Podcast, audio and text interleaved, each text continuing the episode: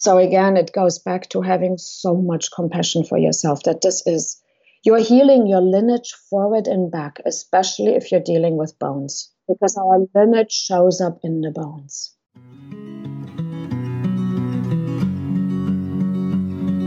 Hello, friends, and welcome to the Medicine Stories podcast, where we are remembering what it is to be human upon the earth.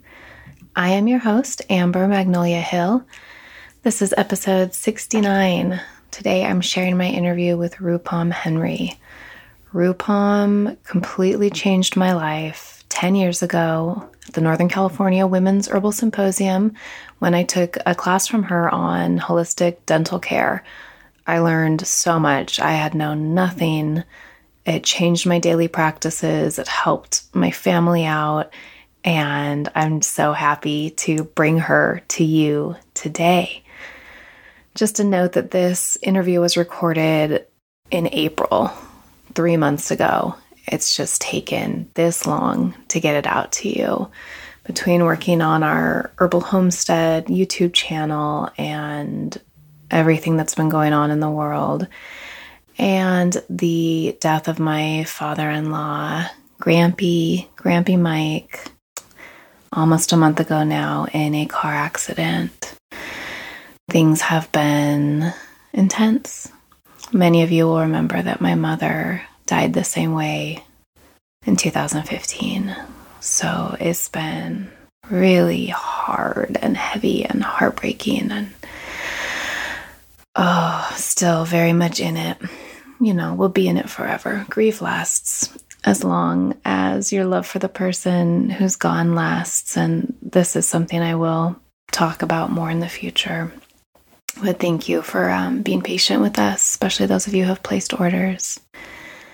So there are three Patreon offerings, four actually, there are four, but I'm combining two of them into one post over at patreon.com slash medicine stories that go along with today's conversation, which, as you will hear, it's very long. It's the longest conversation I've ever recorded. And then we recorded a bonus once we were done.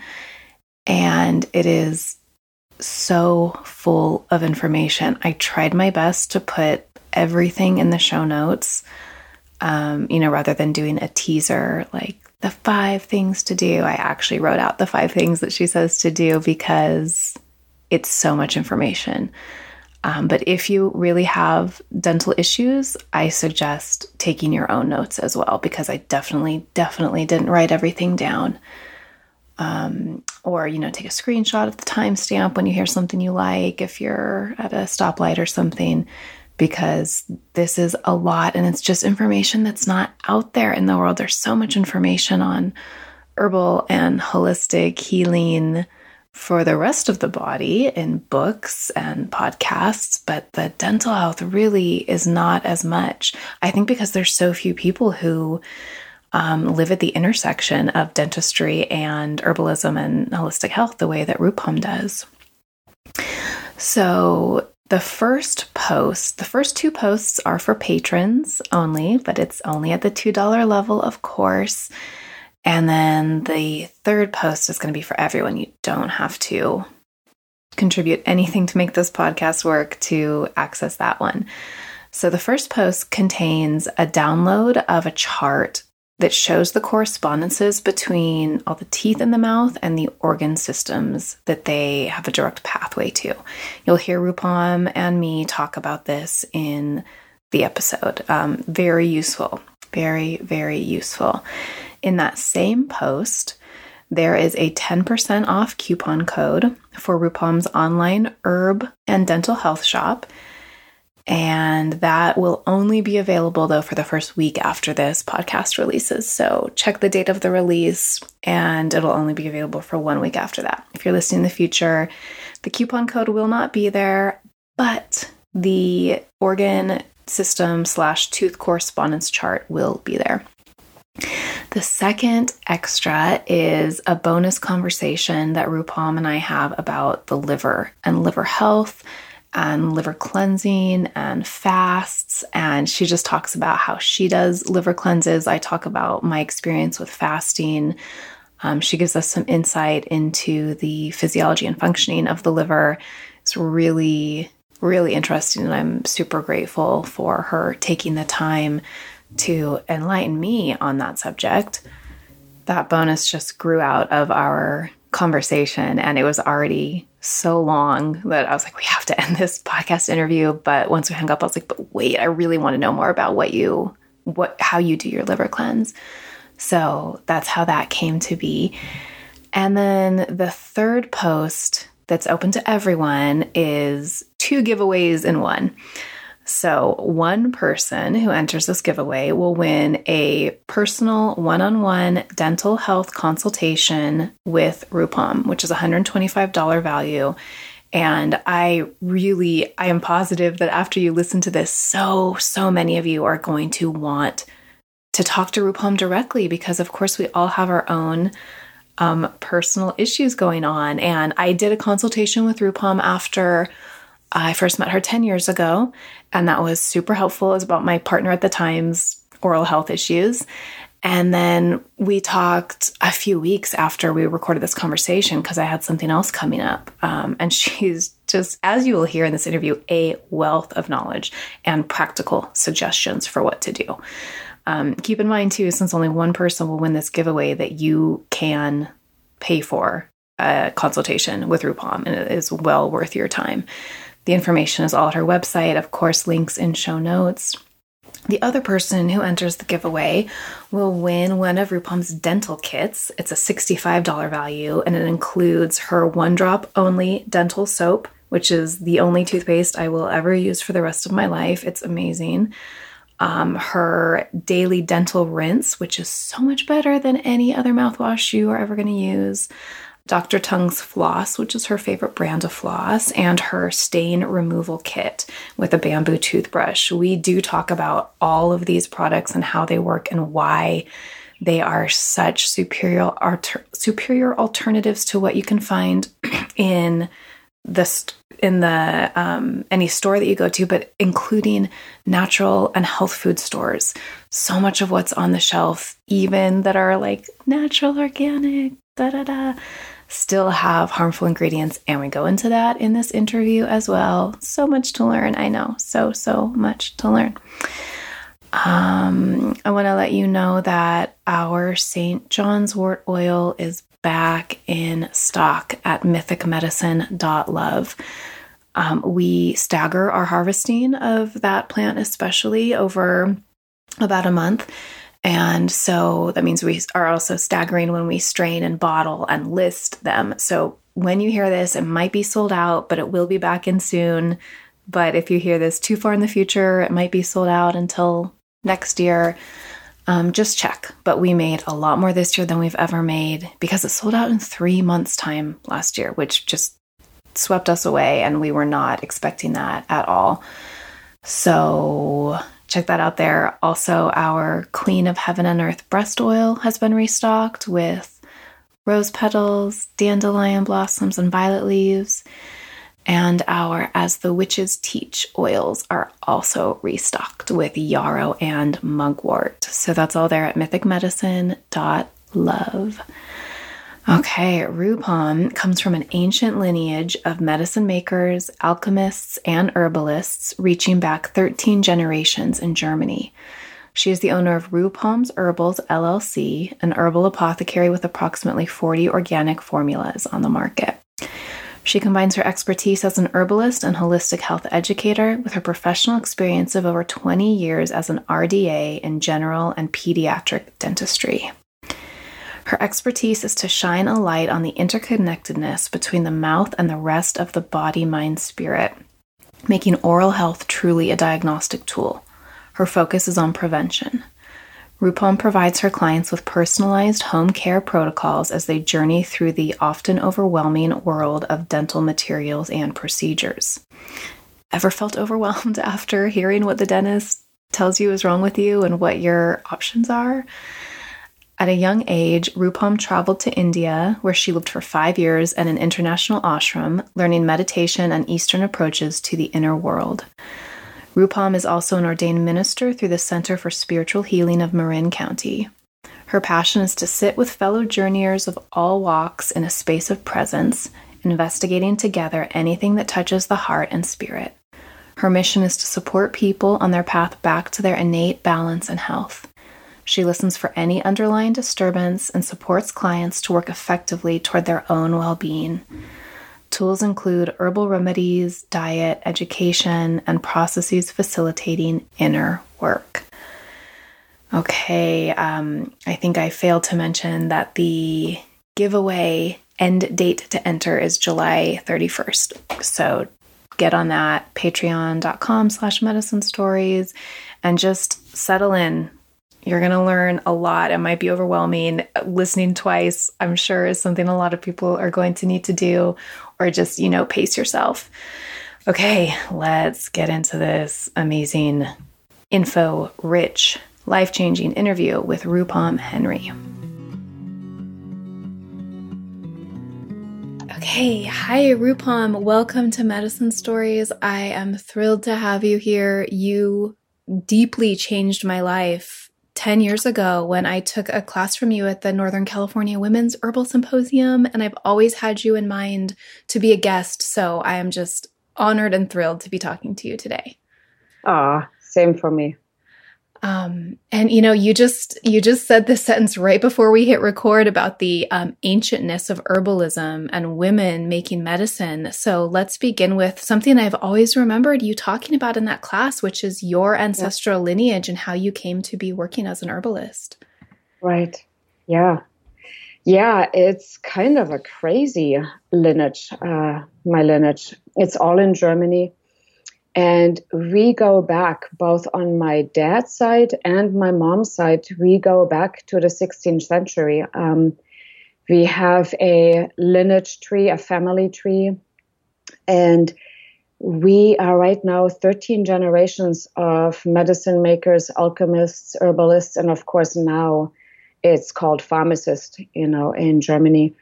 Um, right now, we have 33, I think, living pharmacists right now in Germany. And uh, I grew up in my grandfather's apothecary. And at that point, I'm born in 61. So at that point, every uh, pharmacy apothecary had a kitchen in the middle of it. And I know from my grandfather's um, pharmacy, we had hundreds of herbal bins. And he pretty much made everything by hand still. So we had a doctor living upstairs, and people would come down and bring their prescription. And my grandfather would say, Okay, come back tomorrow or whenever. And then he would go into the kitchen and make it. And that's that's just amazing. And I remember, so yeah. And he was an avid gardener. Uh, as much as he could, he would just take off and just puddle around in the garden and putz around. And that was really his true love. And so his love for plants came through that. And um, and then both my parents, that's how they met. They became pharmacists. And when they went to school, their exam, their finishing exam was still all herbal. So they had to go out in nature and um, look for particular plants and write down everything they knew about the plant. I mean, this is, I think it was 250, and I had to write an incl- including complete paper on everything the usage, how to make it, what you could do. Unfortunately, once they started practicing, it was pretty much pick up the phone and order from the industry because the pharmaceutical, big pharma, pretty much had made its um, entrance. Mm. I and think. I, yeah. No, go ahead. And I remember as a child, at this point, I think I was maybe four or five. I remember already then thinking, whoa, I am so not interested. Uh-huh. What do you do? You just pick up the phone and order something. I mean, that I remember that as a child, that, that was my sudden feeling of what that was turning into. And I was no longer interested in going that direction. And uh, when I was 16, I actually started a pretty intense spiritual path, ended up in India, and lived for five years in India. And my spiritual path then also brought me to America. And that's when I had this dream that I needed to go back and pick up my my lineage, my ancestry, mm-hmm. and medicine. Like an actual dream? It was an actual dream. In fact, in my dream, uh, I was told, I don't know exactly how that went about, but I was told that I would die the evening of that day. And I remember I wasn't concerned about that. The thing that I was concerned about was I saw all these little bottles, you know, like those brown amber Boston mm-hmm. rounds, mm-hmm. lots of them, and that I still had to label them and that I still had to finish my job, kind of thing. Wow. And when I came out of that, it was like, oh my God, I have to go back into medicine making. I have to pick it up where my grandfather left it off. And that was about three years into my dental career. And so if somebody had then had told me that I would spend 20 years in dentistry, I don't know what I would have done. Um, because two years into it, it was like, oh my God, this is riddled with holes. We're not giving people any kind of real answers. We're just doing drill and fill and it's too late, you know. Mm-hmm. And I remember then going back to school and um, becoming a holistic health counselor coming back to school, doing flower essences and everything that I didn't or wasn't exposed to uh, through my grandfather or my family. And started my career actually with Karen Sanders. We're talking mm-hmm. over 25 years ago now. Was that in the Bay Area? Yeah, when she still lived in Oakland, exactly. Mm-hmm. And I did my, I did three years through with her. I would drive every week twice. I would see her um, through everything um, yeah, it was a full three years, I think. And her and I became friends. Um, and there was this incredible story. This is really how we became kind of more endeared to each other. Uh, do you remember when we had seven planets in V? Wait a minute, it was seven planets and Earth. It was in May. And I was in her class at that time. So this must have been early 2000s, I think. And I did a spagyric tincture out of burdock. Mm. So I made a tincture on the day of seven planets and Earth. And it started glowing, like literally like emerald green. Like I thought, oh my God, I totally messed up. Like, what did I do? kind of thing, you know? and I brought it to Karen. She goes, she has a wicked sense of humor. She goes, um, I'll take it. I'll take it from you. I'll, I can do something with it, you know. And and then she just shared with me that literally only once in a lifetime has she experienced where spagyric tincture turned into this otherworldly expression and that was just that i must have nailed it completely. Mm-hmm. yeah. It or like like you were being rewarded for heeding that yeah, dream and the call of your ancestors. Exactly. It was like um like it was it, it didn't even feel like it was me. It felt like something else came through me that i wasn't even completely aware of yet you know? Yeah and it was just an amazing gift because it was a confirmation that i was on the right path as a person you know that i had a pro- proclivity for it, mm-hmm. but also that it was my love because I absolutely adored burdock at that time. I mean, mm-hmm. every year I'm kind of going completely in complete love with a plant, you know. And that year it was burdock.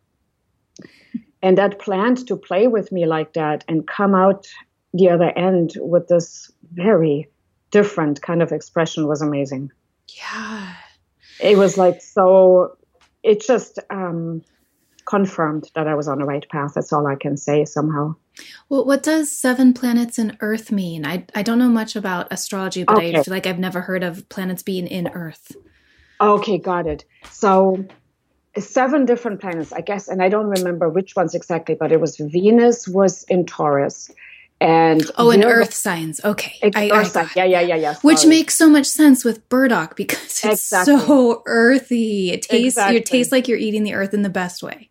Exactly. And is a root. So, um. and that's what I learned with Karen Sanders. She's Choctaw Indian, and she learned from her grandmother to harness and make tinctures basically with the moon and the planets and mm-hmm. where things mm. are and the time frame. So that was one of my first experiment with what had she, what she had taught me. Wow. Um, yeah. I want to go back to the apothecaries turning into pharmacies because I think yeah. a lot of people maybe don't realize that the same thing happened in the States. That, you know, oh, yeah. pharmacies used to be compounding pharmacies where you would take yeah. in your prescription and the person behind the desk would have knowledge of herbs and would you know get their mortar and pestle out and yeah um, and wasn't there was something like in the last year where they're trying to shut down the last few remaining compounding pharmacies in the states to just get herbs completely out of the like American medical pharmaceutical system altogether. Ah, I, I, I, it breaks my heart. I mean, I remember when I was a teenager and I saw uh, both my dad's and my my granddad's pharmacy changed, like updated. Everything suddenly was all white, you know, and mm. very clinical. Yeah. I remember I cried my eyes out because that was also my home. I grew up mm. in it, mm. you know.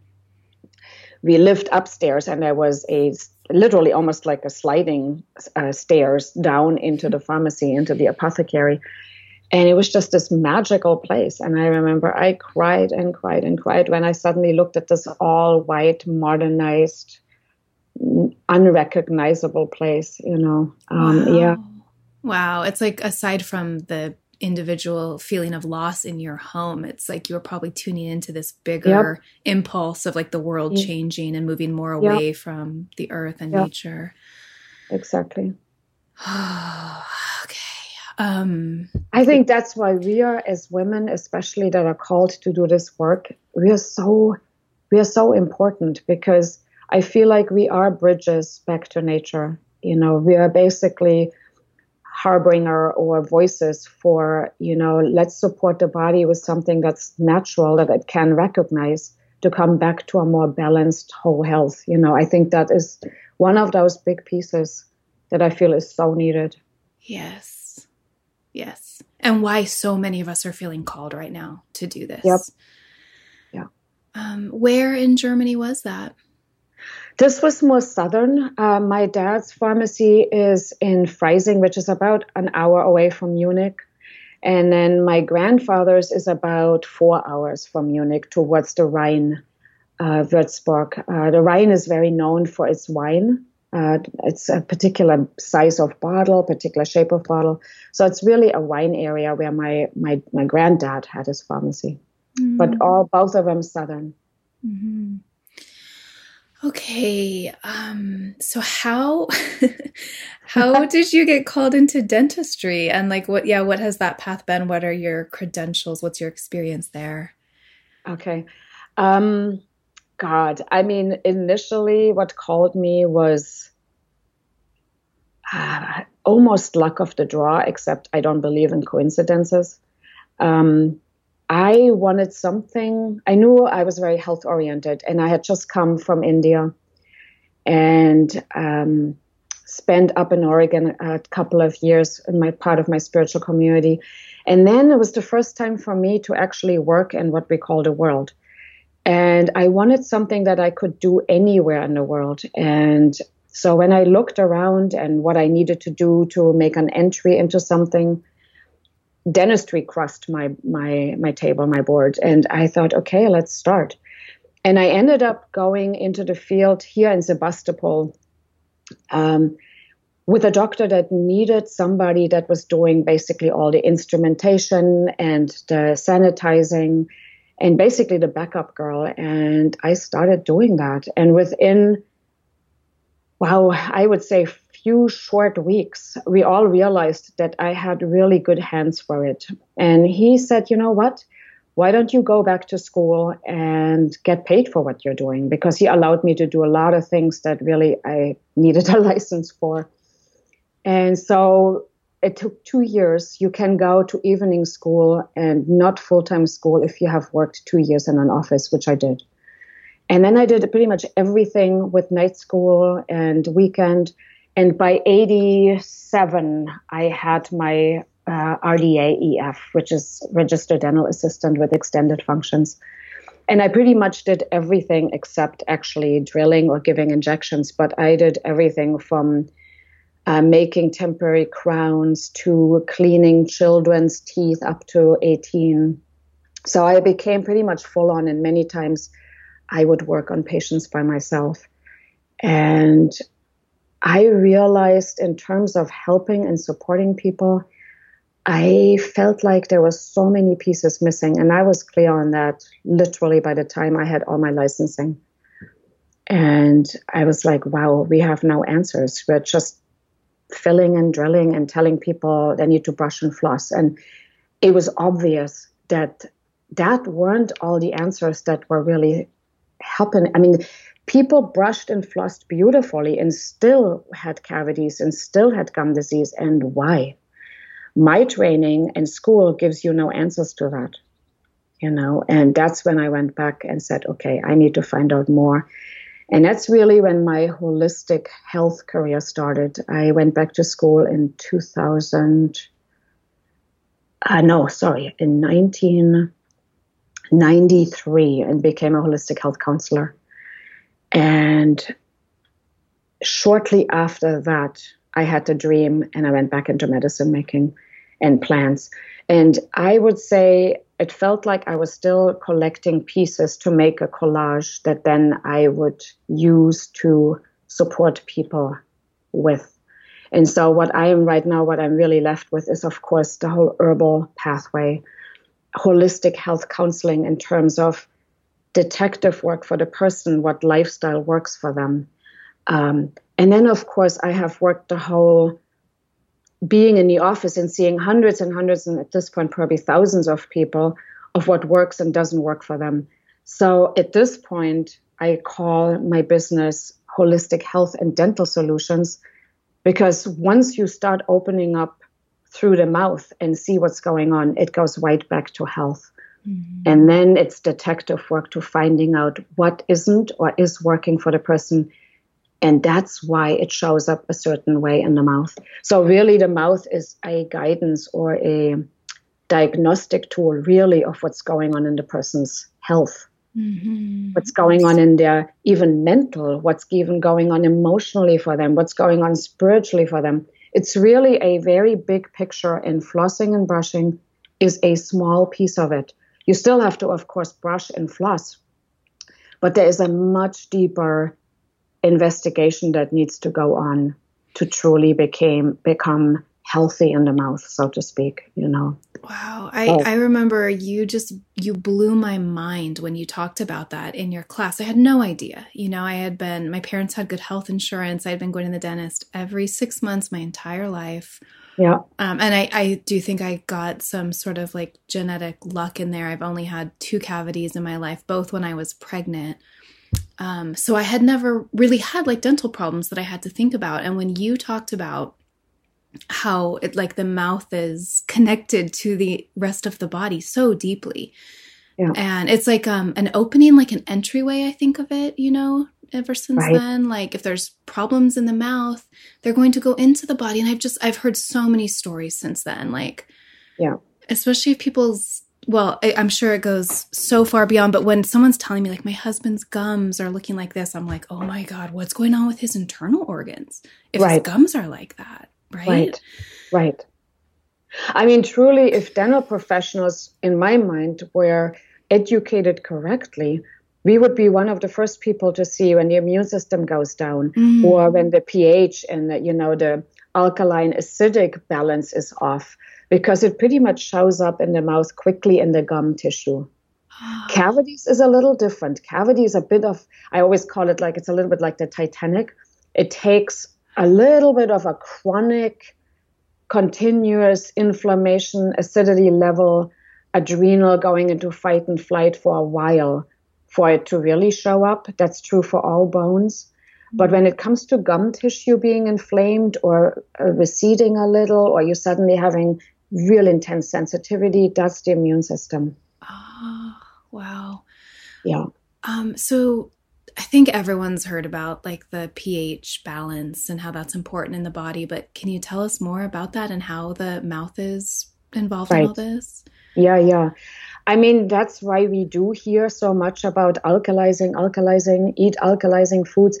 It's very important because, so to go back a little bit, uh, in anthropology and also in a deep holistic health, in Ayurveda, in Chinese medicine, we say really where the focus needs to be is on the environment.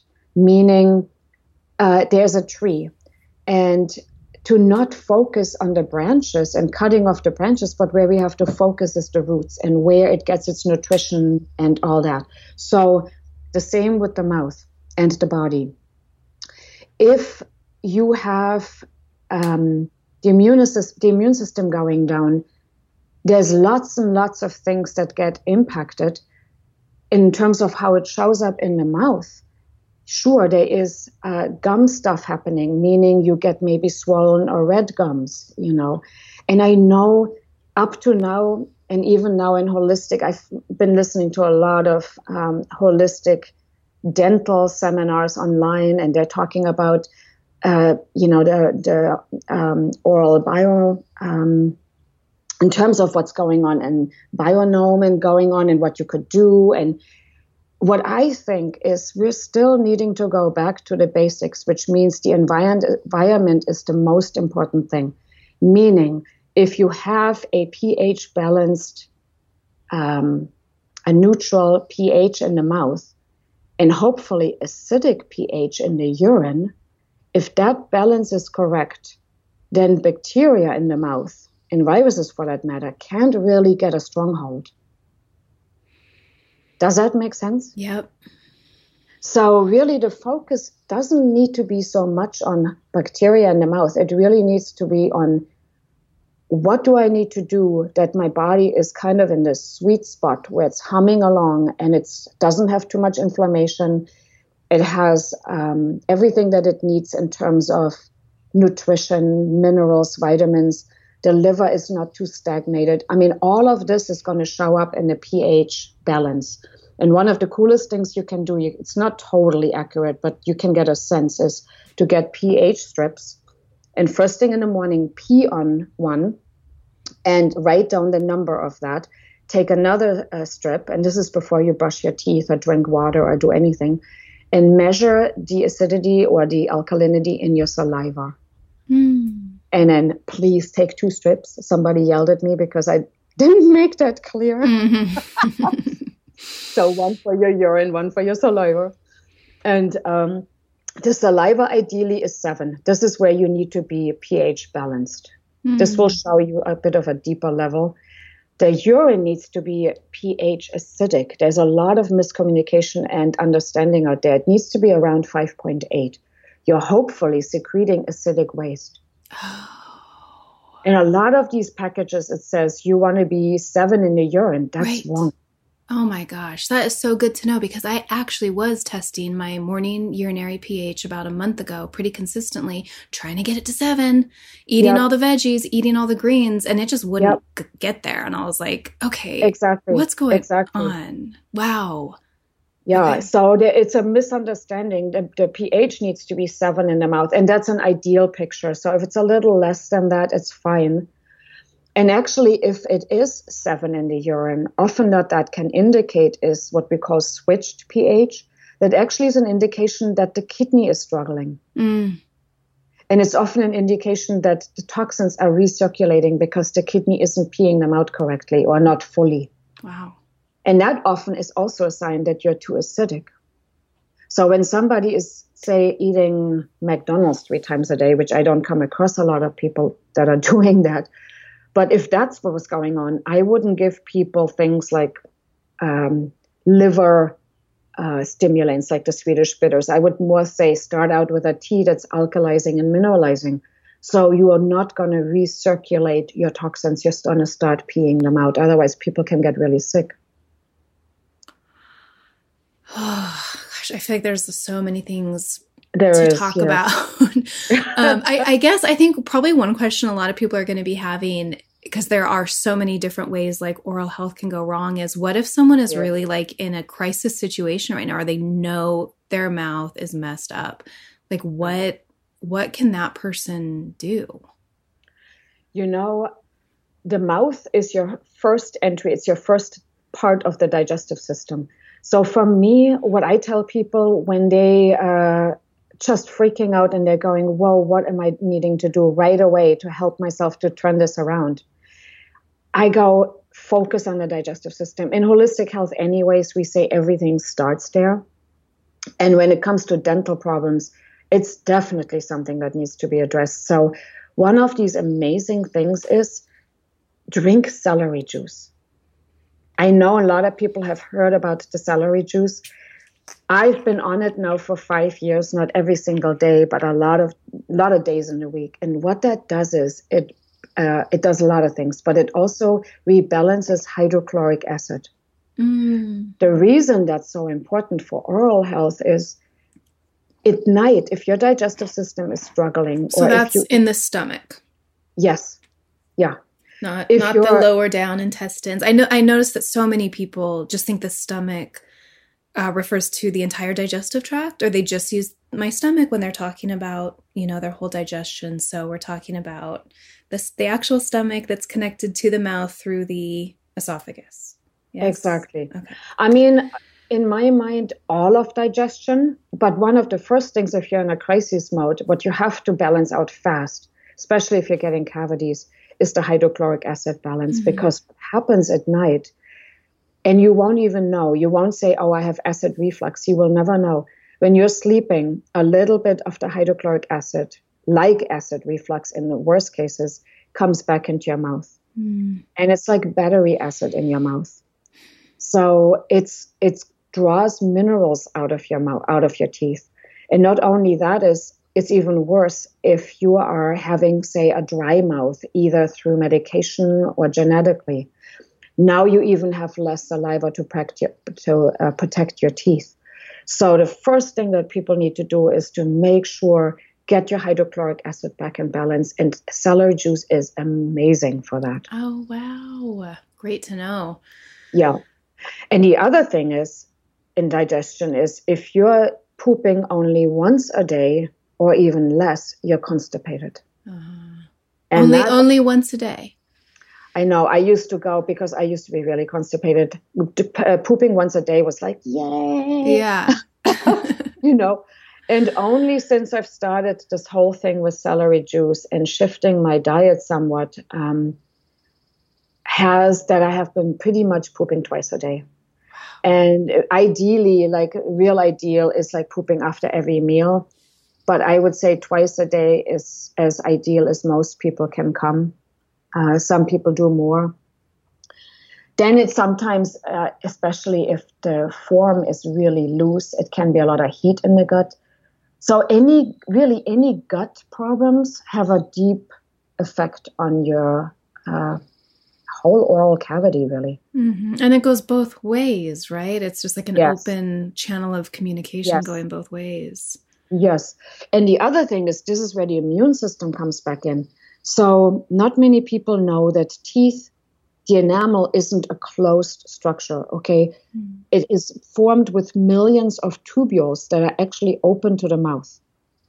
So, imagine your tooth not being a closed, um, literally like plastic where nothing goes in and out. It's actually millions of little tubules open to the environment. Now, when the immune system is nice and strong, the fluid um, pressure goes from the inside out, meaning there's always a positive uh, pressure pushing out, out through the tooth. And uh, especially if a tooth, of course, is still alive, it has oxygen, it has blood flow, it has lymphatic and, and it's all pushing out. Now, the moment your immune system goes down, that fluid pressure through the tubules is starting to get a little weaker. And what happens is then stuff like acidity and bacteria can come into the tooth more. And that's basically the first step of a cavity because you're losing minerals faster than you, you can rebuild. And when you have your immune system, lower, also often what can happen is that your system starts to get more acidic. So it's at the beginning of a situation that if it goes on chronically, let's say for month and month and months, you can then have things like osteoporosis, arthritis, rheumatoid arthritis, and also bone loss and cavities. Everywhere there is bone, it can hit you. And then where we're going to is where it hits you is your personal um, imbalance of what I call the energy centers. You know, in India we call it chakras. Then it come it has a connection to also the emotional part, the mental part, and where you are off balance a little bit. Then it hits you where you are quote unquote a little bit off balance. Like if a person has a hard time uh, speaking their truth or keeping their word to themselves or others, then that links to what I call the fifth chakra, which is your mouth and your throat. Is that I yeah yes I just I love how you are um, bringing in breaking your word to yourself into that too. Definitely, that's why addiction is has a big part mm. in the fifth chakra and the mm. fifth energy center. You know, so because there's a lot of people they say, well, I eat all this junk and I have all this going on and I have no cavities. And when I dig a little deeper, he goes, Yeah, oh, yeah, I'm getting a hip transplant. Mm. So, where it hits you then is a very person to person story. Yeah. So, his is in his second chakra. Exactly. He was very comfortable speaking out and he was also a public speaker, you know. So, it then shows up in a different place. For him, it was more the first and the second energy center. He had more things to go to go on around that. And that's the deep piece as well, because if there is trauma in the body or abuse or th- something like that, and you haven't been able to heal it on a more cellular level, it opens you up to imbalances that hit you in the chakra that is connected to whatever has gone on in your life's journey, you know. Mm-hmm. So, in my mind, when it comes to the mouth, it's just like open up Pandora's box or the can of the worms, you know, to go like, where is my detective work? Where is my spiritual work needing to take me to help myself to bring balance to that area? So, telling somebody to not have sugar or to have that's just a very small entrance way into something that actually isn't that easy to do. Right. Because if you tell somebody to change their diet, that might be their uh, comfort uh, or their their zone of trying to deal with what's going on mm-hmm. trauma wise you know then immediately we're talking about addiction and addictive behaviors and habits and they need so much gentleness and care and slowness so nothing goes very fast mm-hmm. you know mm-hmm. so again it goes back to having so much compassion for yourself that this is you're healing your lineage forward and back, especially if you're dealing with bones.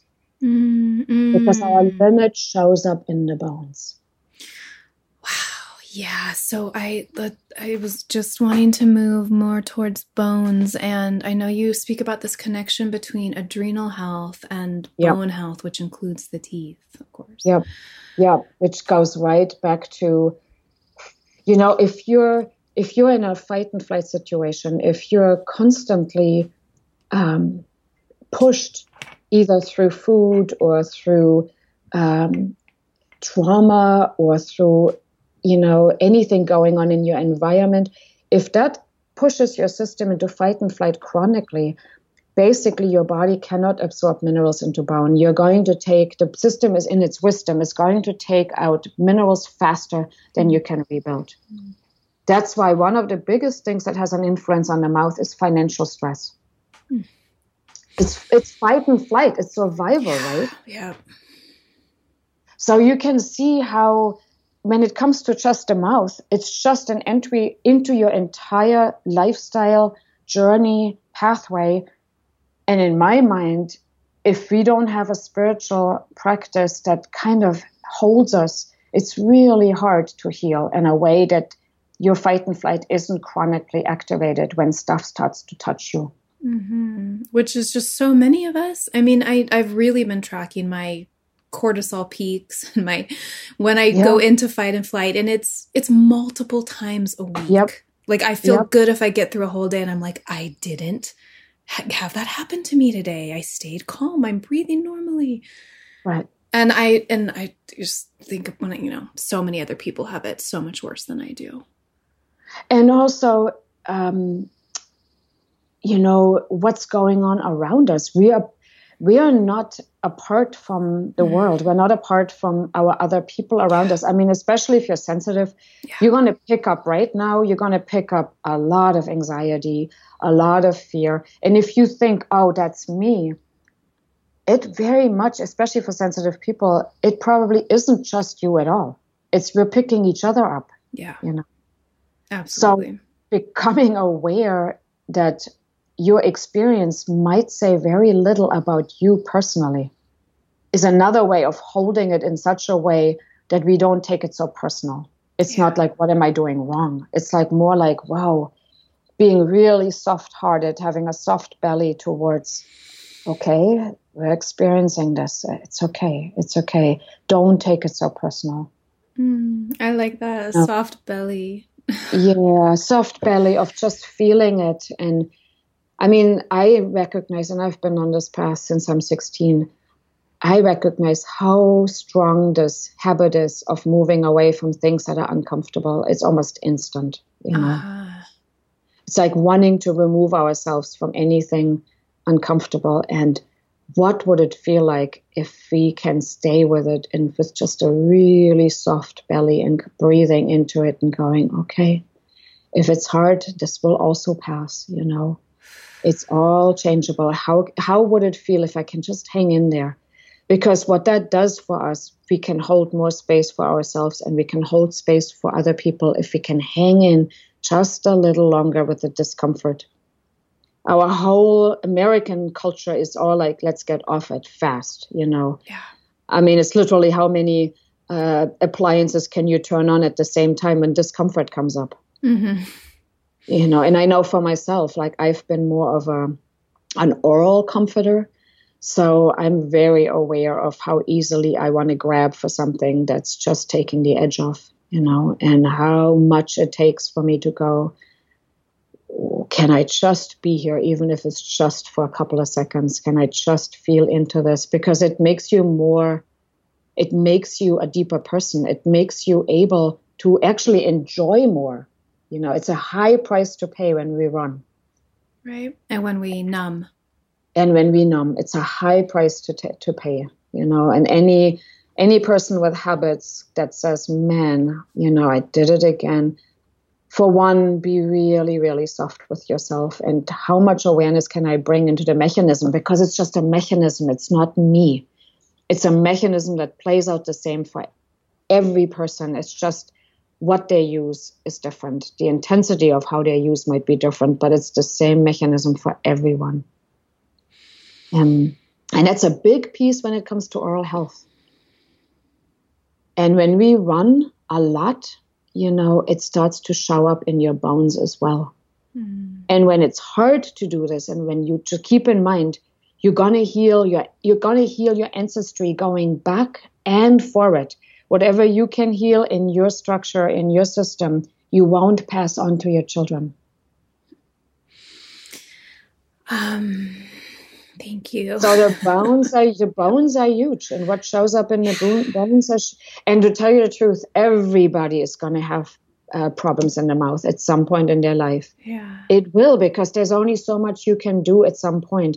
So if it's been going on for a year that you're working with something and you're suddenly showing up with cavities, have huge compassion for yourself because you're working it, but it might just not go in such a way that you don't get the cavity or that you heal the cavity, which can be done. You can heal a cavity. Right. But so many pieces have to come together. So if you're not able to do that, oh my God, it's like holding yourself like a little kid, you know. Yeah. Um, Thank you. I feel like I'm just like receiving your wisdom transmission right now, and I'm grateful for it. Um, but I want there's a few more things. I want to come back to the healing yeah. the cavities. I want to come back to your home, go to your home care protocol. But first, I want to talk about viral overloads. Right. Um, so I'm going to read a sentence that you wrote, and then I'm going to tell you a story, and then I'm going to let you speak on it. Okay. So your sentence is viral overloads can literally create any disturbance in our system nerve irritation, aches and pains, sleeping disturbances, gum disease, cavities, anxiety, digestive issues, including hydrochloric acid imbalances, adrenal issues, etc. Um, so, anyone who's listened to the previous episode to this with Nadine Artemis would have heard me already say this very shortly, but I started following a woman on Instagram. Her handle is organic underscore Olivia because people were sending me her way because her parents had COVID 19 at the very beginning of the crisis. She's an herbalist on the East Coast. And her mother got admitted to the hospital right away. She took care of her father for a few days. And then finally, the ER said they would take him too. He needed to be, you know, under mm-hmm. intensive care at that point. But she really like kept him alive those few days. And once her parents were both in the hospital, she really dove into deep research and she was sharing all of this on her stories. It's all on her highlights on her page if people want to check it out. But she came to really see a connection and she li- has linked to all sorts of studies. She has had all sorts of doctors write her and be like, "Yes, I'm seeing this too."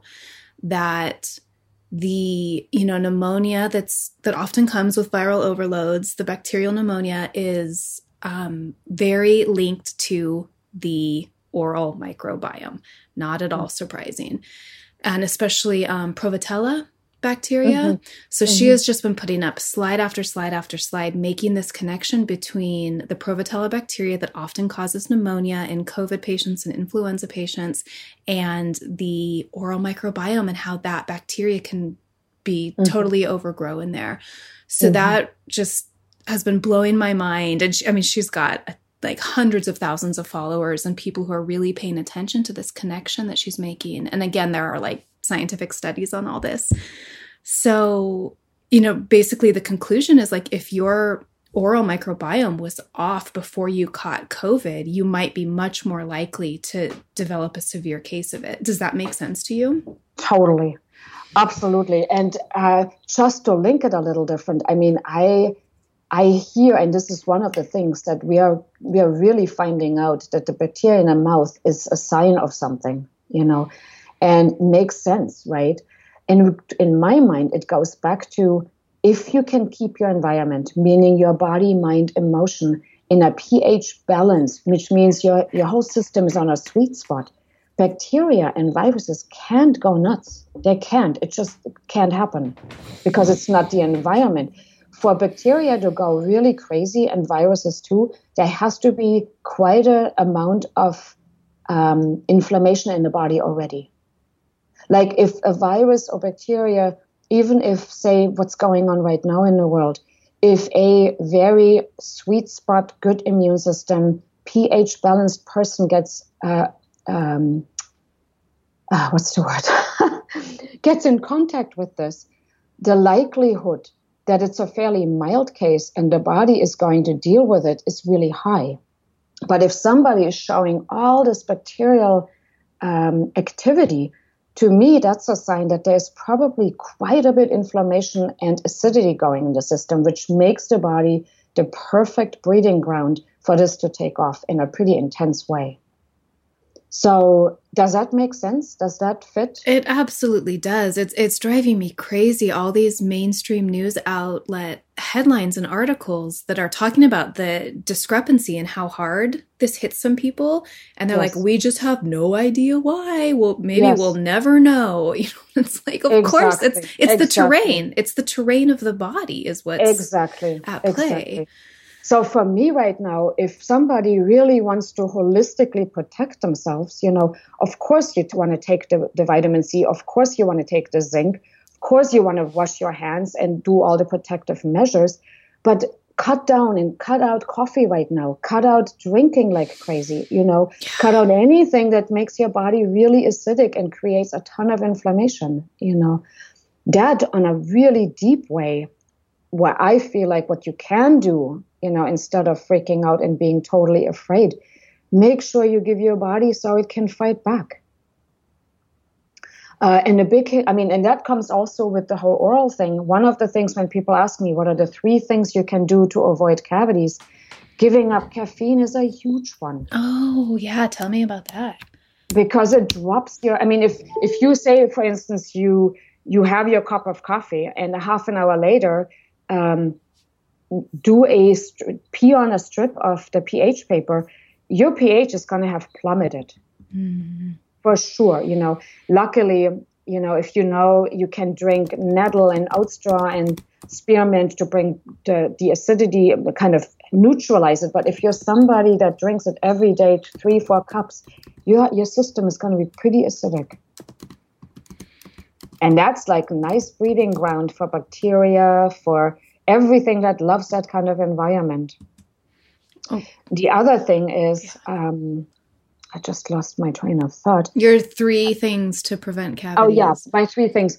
Uh, the other thing is rinse your mouth out with water. Do a water pick. Get a water mm-hmm. pick. Protect you from having stuff like food particles still left in your mouth mm-hmm. because that creates acidity in the mouth because your body still thinks it's digesting. So mm. when it thinks it's digesting, it's making the saliva more acidic to help you break down your food, pre prepare it to go into the stomach. So rinsing your mouth out with water, if I'm traveling and I don't have a water pick, I just take a big swish of water and I power swish to my teeth. I either swallow or I spit it out. That's the second.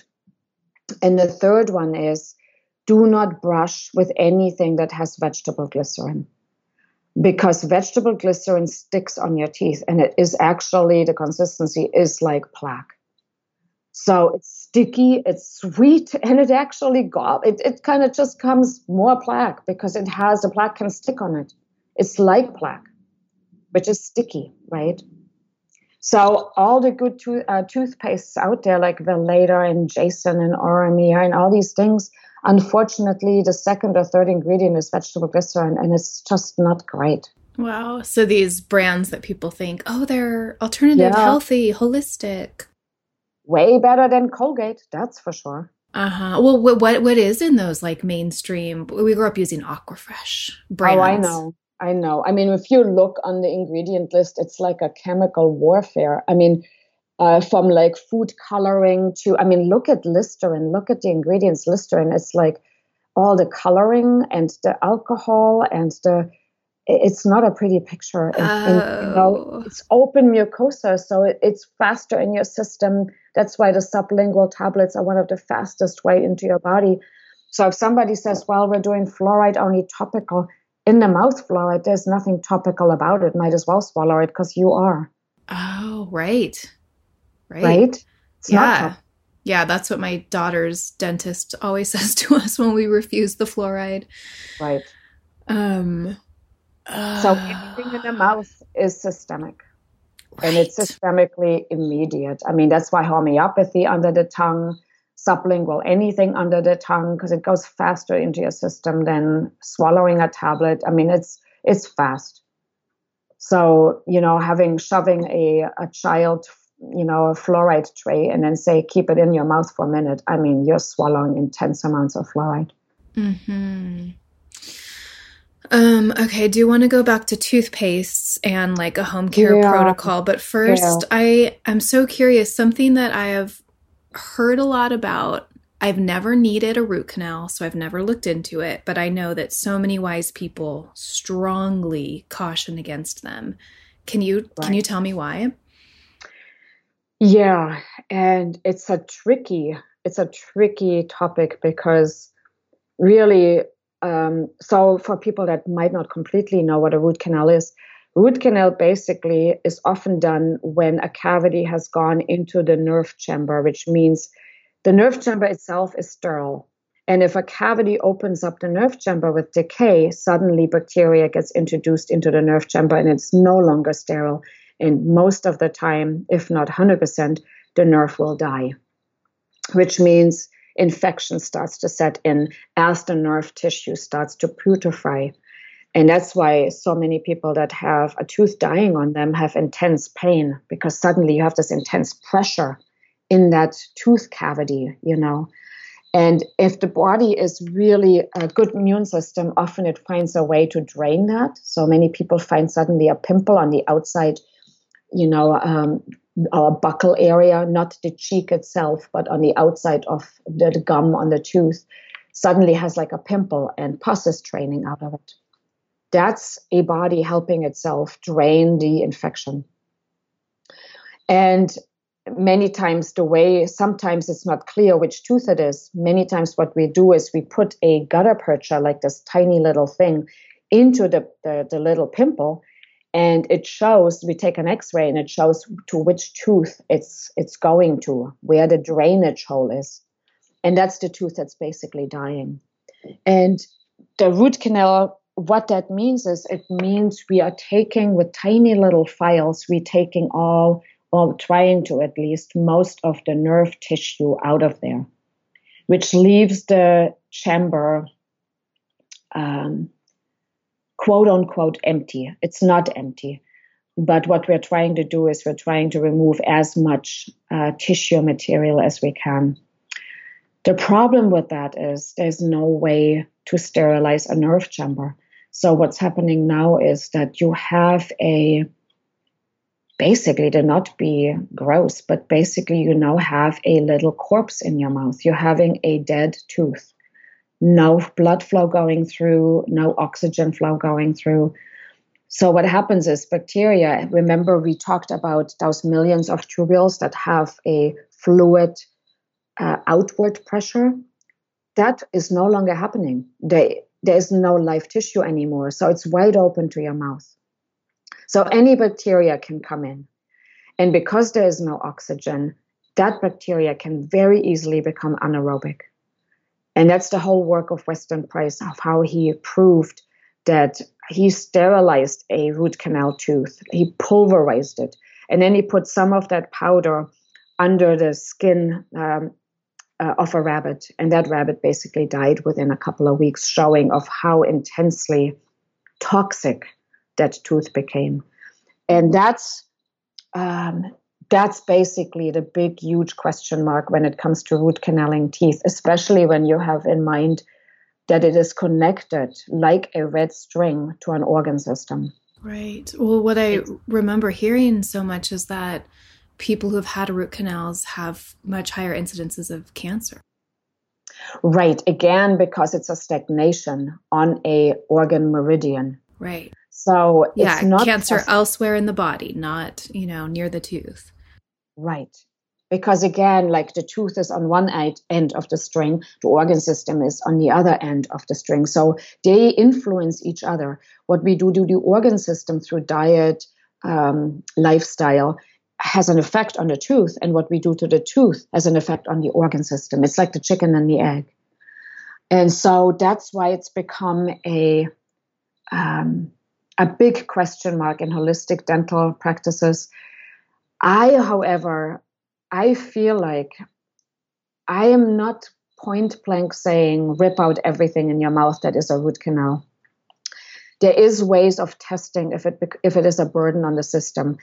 It's more important to see okay, so the body is super intelligent and amazingly resourceful in terms of healing and balancing balancing itself. So if somebody has a root canal sitting on, say, the lung and the large intestine meridian, and their digestive system is great, and they're doing celery juice, and they have found the diet that really works for them and doesn't put them into fight and flight, and they meditate and they have a great lifestyle, I feel like the body can help itself. Often, what I see is that the body, you can see it on x ray, has literally created a little um, it's almost like a little sac that's holding on to the bacteria, has literally protected itself, and it's not creating symptoms. So, like my mom, she had three root canals on lung, large intestine, and she did good because she had a fantastic lifestyle and she was eating super uh, well and she was exercising. She's 83, no medication, no nothing. By the time she turned 70, she suddenly had one sinus infection after another. She had diarrhea for like almost three months straight. I said, Mom, this is the time we need to do something about those root canals. And I swear to you, we took those three root canals out, and within two days, all symptoms disappeared. So that's why I love this chart so much because if you have a root canal, not in a frantic way, but in just in an aware way, keep in mind what organ system it sits on. And if that organ system suddenly starts to become chronic with some kind of imbalance, then I would say might be a good idea to extract that particular tooth. Yeah, so this chart that you were referring to, like you said that your mom's um, root canals were on the lung, large intestine meridian. Right. So this chart is available at Patreon and it just shows every tooth in the mouth and its corresponding um, organ, meridian system. Right. And then which parts of the body and like what physical and emotional symptoms can be manifested from that. Right. Or not it goes again chicken and egg for instance if my mom she's a war baby so she was 12 years old before the, the war ended um, in germany. So she of course was had experienced a ton of fear. So she had a lot of cavities in her te- when she was a teenager. She started to have cavities in these teeth that are connected to kidney bladder. And uh, kidney bladder is like most of your incisors, you know, like the front four teeth, tops and bottoms. That's the kidney bladder area. And so she, just with having so much fear in her system chronically, it then had an influence on the teeth. So it can be a chronic emotional state as well. It's not that the organ system gives you the emotion, it can be the other way around as well. Makes sense. two way, so two way street. Yes, it's it, that's why house. We are not separate. All of it plays together. Um, and okay, many let's... times you have no control over those kind of things, right?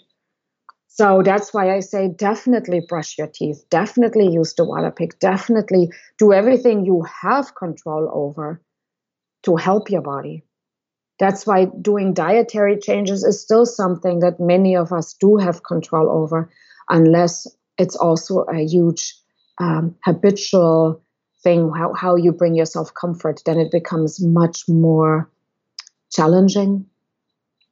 You know, I mean, I know Karen Sanders once, uh, in her very dry uh, sense of humor, said, you know, people, when in her consultations, she found that people rather move from one side of the country to another, uh, change jobs, um, do all kind of crazy, challenging things before they want to change their diet.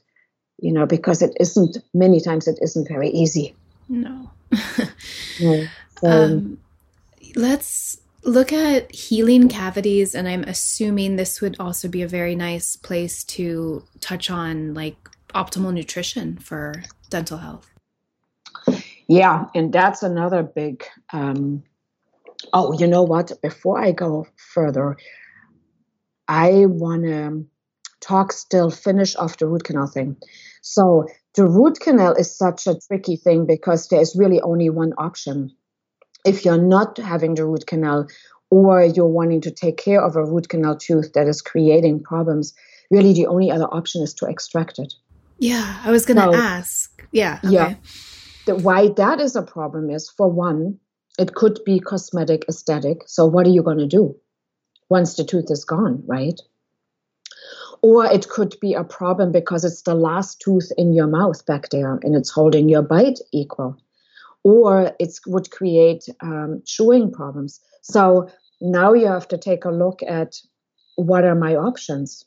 You know, bridge is not such a great option because you have to basically uh, shave down the tooth left and right from the missing tooth to put a bridge on. Implant, which many people have a the idea of having a titanium or zirconium post stuck in their bone freaks them out. Or um, and plus it's all we're talking all these things are super costly, right? Uh, so the options are they're they're difficult. They're challenging for many people. We're talking thousands of dollars in most cases um, or people are i mean to me one of the one of the things that are really nice option are these partials that are just covering the false tooth but it is something that you take in and out you know. So there is really there is the bridge, there is the implant, and there is partials, or in a case of somebody losing all their teeth, dentures. And dentures can also be sitting on top of implants in in uh, uh, core places where they can hold it. So there is a money issue, there is a aesthetic issue, there is a comfort issue. So there's a lot of things that you have to work with to cover something that now is gone. And that's why it's such a difficult um, thing, especially if it's, say, a tooth that is holding an entire bridge to it, and the person would lose the entire bridge of four teeth. So it is a it's a big thing, and that becomes very person by person. It's not a blank. Uh, what can you do? It's literally it's people call me up and I look at their situation and I go, so these are the issues, these are the the choices you have, and what can you afford? What's in what's in the best case for your overall health? So there's a lot of things that go way beyond just the mouth. Yeah, I was I was gonna ask like uh, okay, first of all, how can people find a dentist who might be willing to take a different approach to things, you know, look holistically? And then if they can't, do you do consults? Like, I'm just, I'm thinking right. a lot of people listening yeah, yeah, to this yeah. are going to be like, oh my God, I need this. Yeah, definitely. For one, people trust me because I have no financial, uh, even if they're completely new to me, I have no financial gain by any of the options. And for me, I, I like to look at, you know, does that put the person under complete financial overload? Not a great idea in my mind, you know. Uh, does it leave them looking like the tooth fairy with no tooth up front? You know, like what are their options that's the most kindest and gentlest to them? And many times, what I find, unfortunately, is that many dentists don't give people all the options. They just basically give the most expensive option, and then right. person kill themselves to try to get there. Right. You know? Can I just interject here really quick too? In Nadine Artemis's book, um, Renegade Beauty, her chapter on dental health, she talks about a study that was done in which the same person went to a lot of different dentists. I forget the number, but it was like dozens and yeah. dozens and dozens yeah. and dozens and everyone gave a different diagnosis yep. and set out a different treatment plan. So it's like we yep. we think the dentists are these experts and what they're telling us is the truth and this is our only option. Yeah.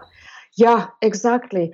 I I it's so it's so disappointing I feel because why are we not taking a bigger look? I mean, why why not? I mean, you know, when you see the person and they're saying just a simple filling is tough for them financially, why would you give them a treatment plan that is so beyond them? It's just going to put them into depression, you know.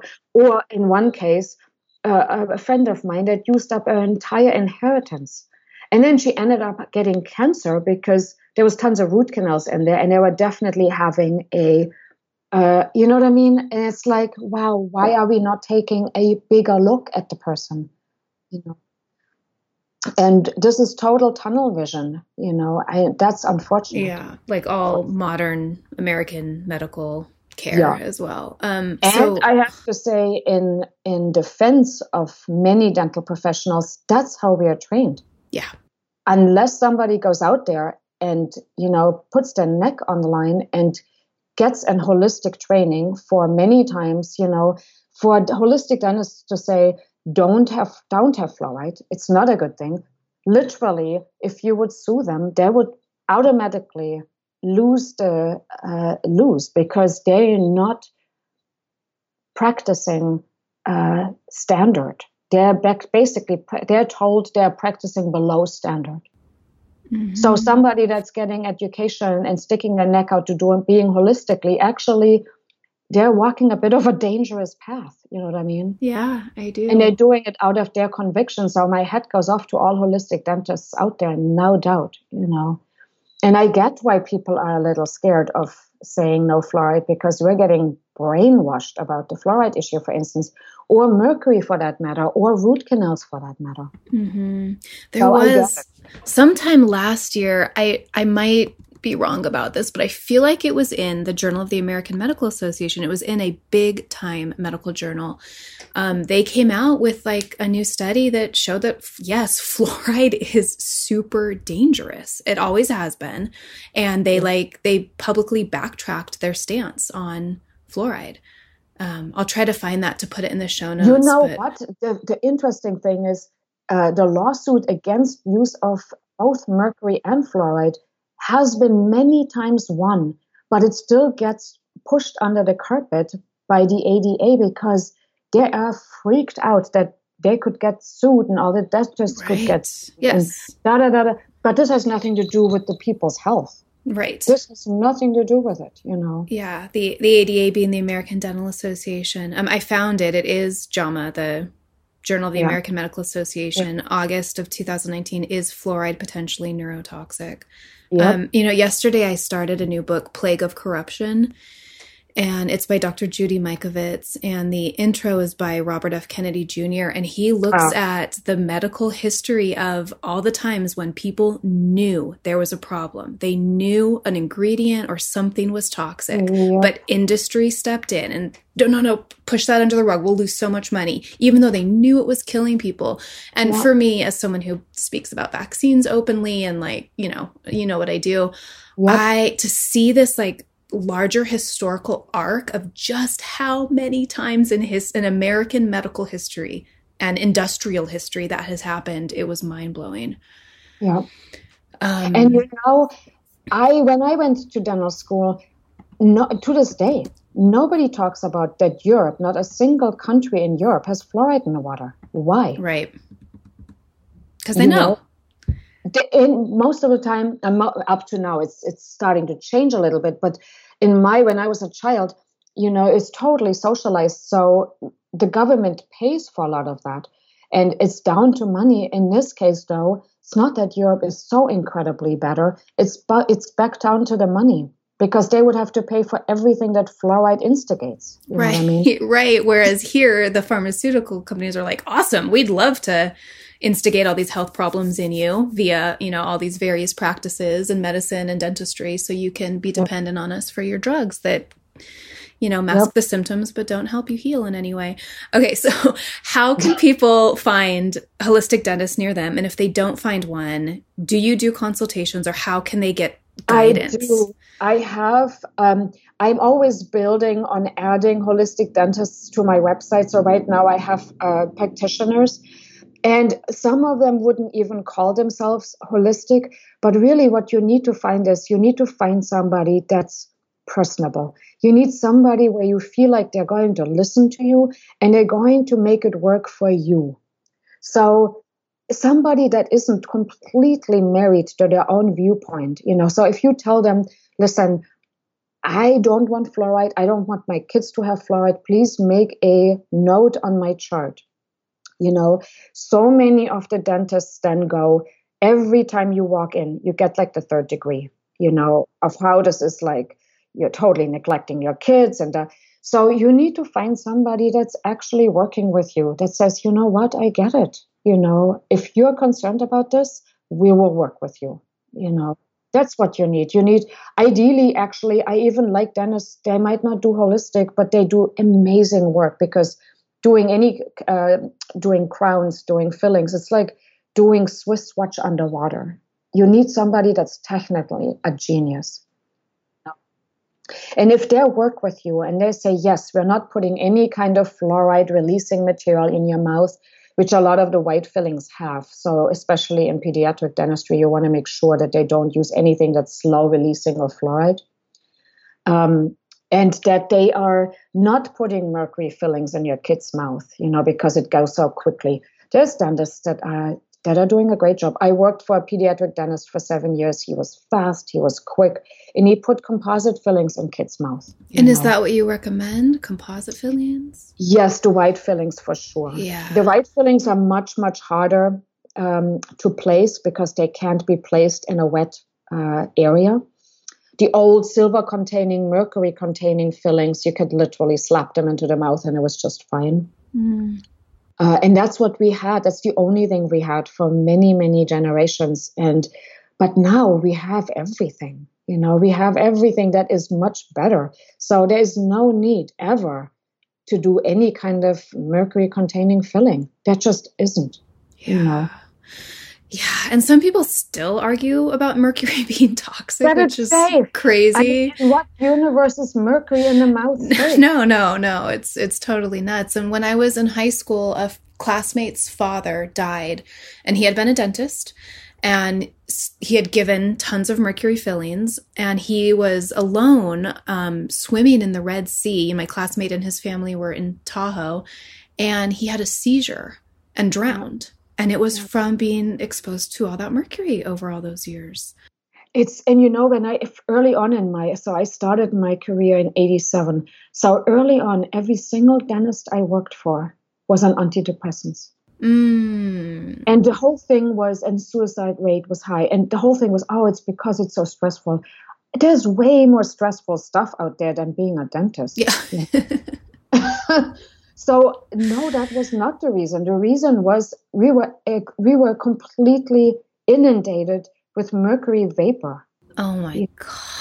Yeah. You, know, you have to remember that when we take out, I mean, there is also the difference between mercury safe in mercury free office. Mercury free office means that you are just not putting mercury in. Oh, wow. Mercury safe means that you are having total protocol in place for uh, protecting your patients in the office from inhaling mercury vapor.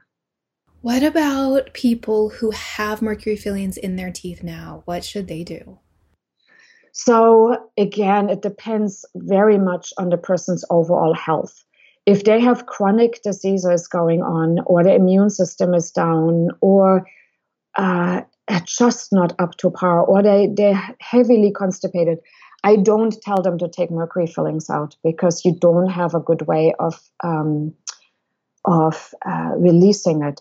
I would say first get yourself in shape, and if you have to have something done, you know, you definitely want to go to a dentist that protects you with like a rubber dam and a high um, the high um, oh god this is menopause you forget the most simplest words uh, the high suction in the room and the ionizer mm. in and you oh, will see actually people dentists that take this serious you will see them in full gas mask right so you're saying they, don't have them taken out if you are immune compromised or your body is like yes. weakened in any way because yes. you won't be able to detox properly Exactly, because you will get inundated, or even a little bit can put you in a place that can make you really sick.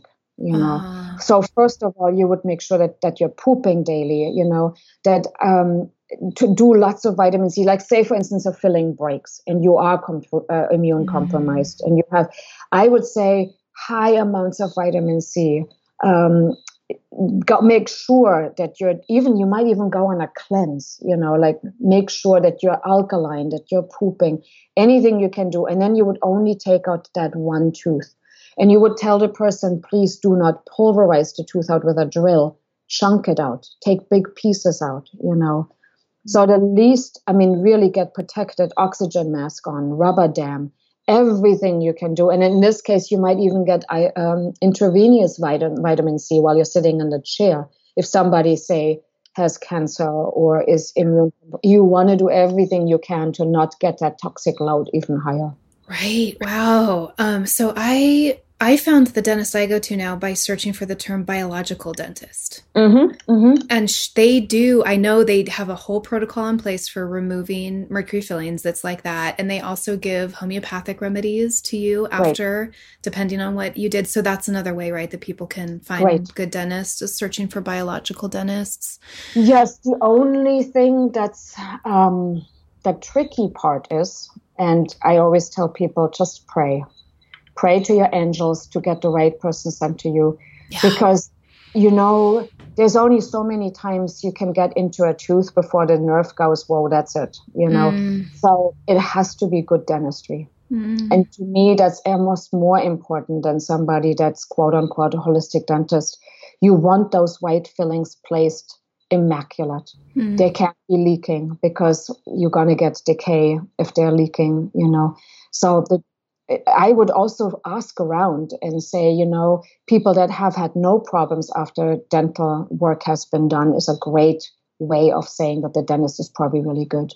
Wow. I, yeah, so I, people, thank you.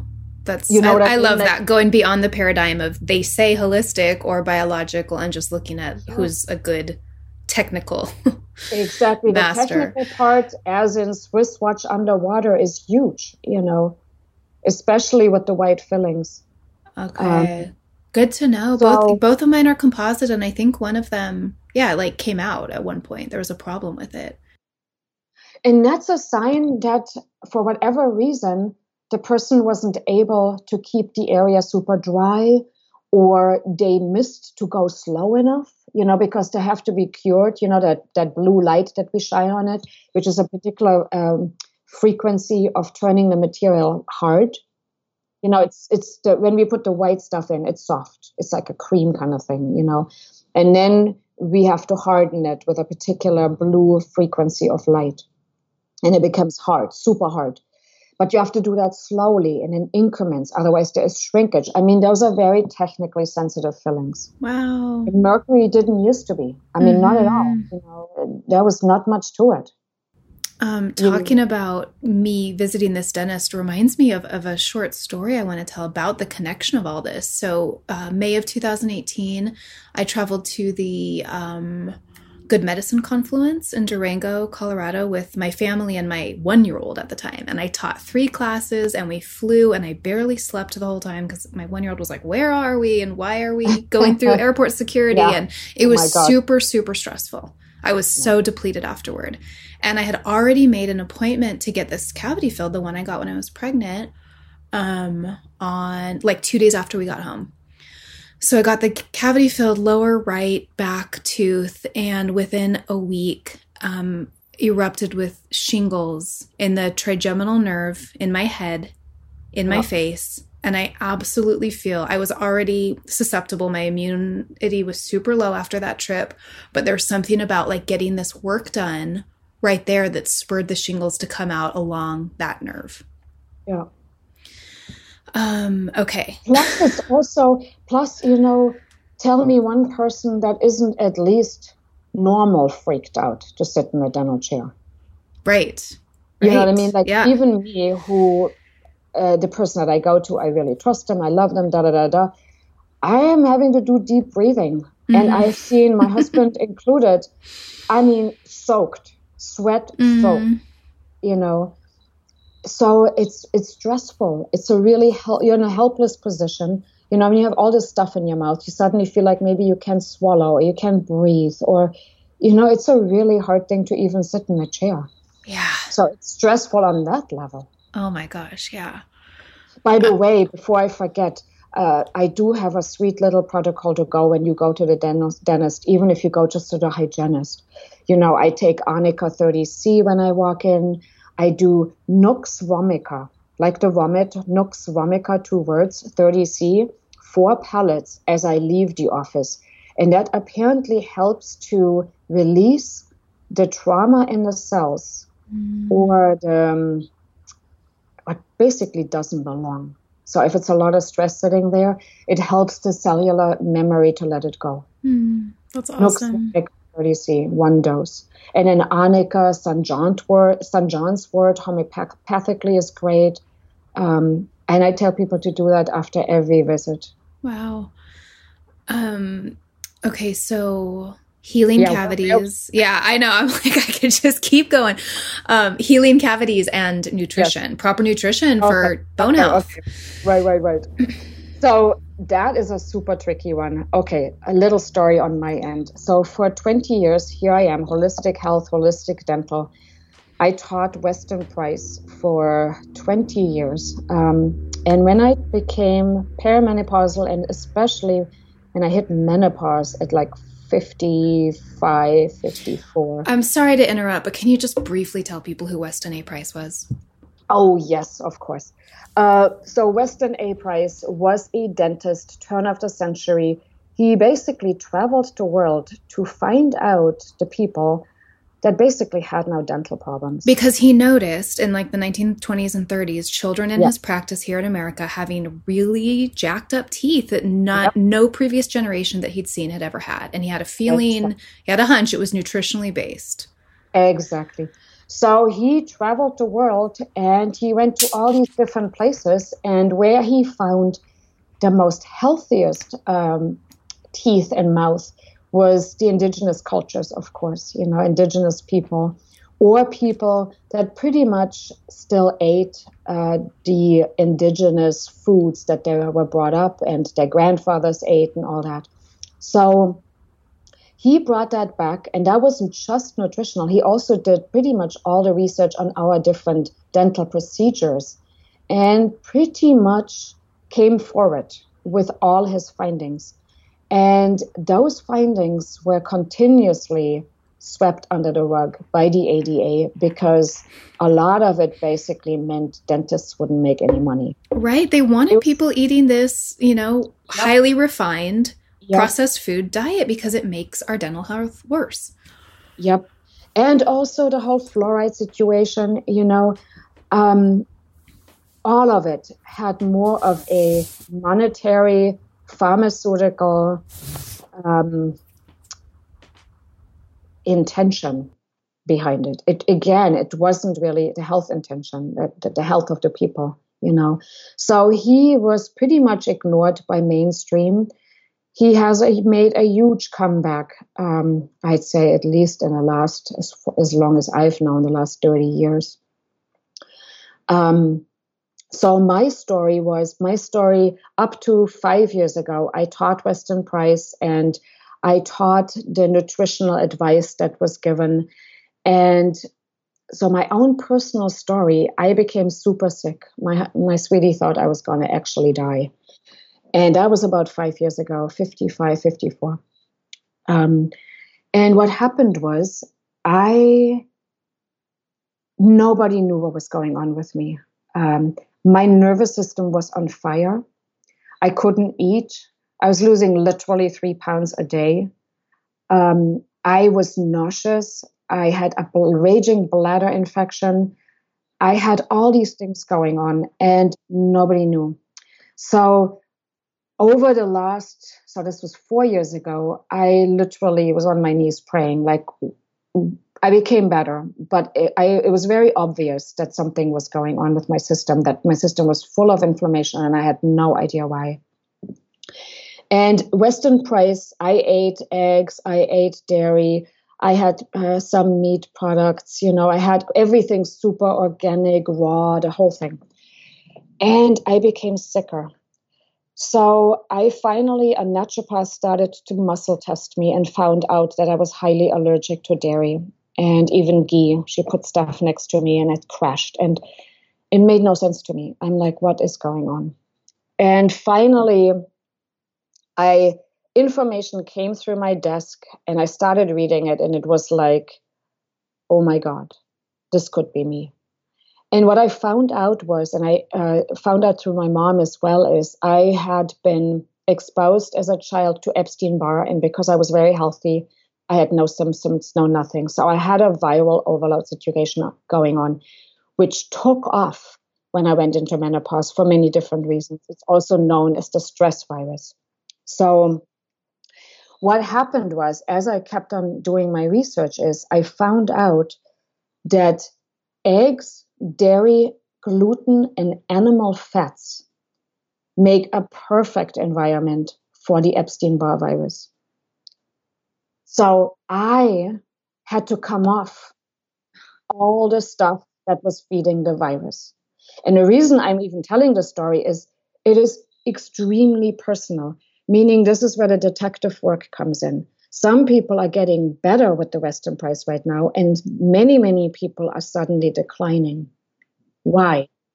Probably because there is a virus on board, like herpes, Hep C, Hep B, Epstein Barr, uh, staph, strep. All these things have a viral or and what happened a, a, retroviral infection which is yes. stealth and quiet and what that book plague of yes. corruption is partly about mm-hmm. yes exactly and the reason it is for instance epstein-barr i'm a master on epstein-barr is it can hang out in your liver for decades till it comes out when its um, environment is just perfect for it and because i had two different stresses a car accident and I had given up the dairy, but was suddenly leaning on eggs because I had no dairy anymore. And egg is the number one food for Epstein Barr.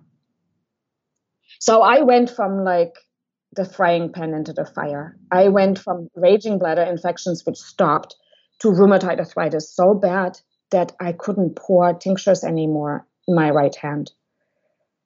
So when I gave all this up, all the symptoms disappeared.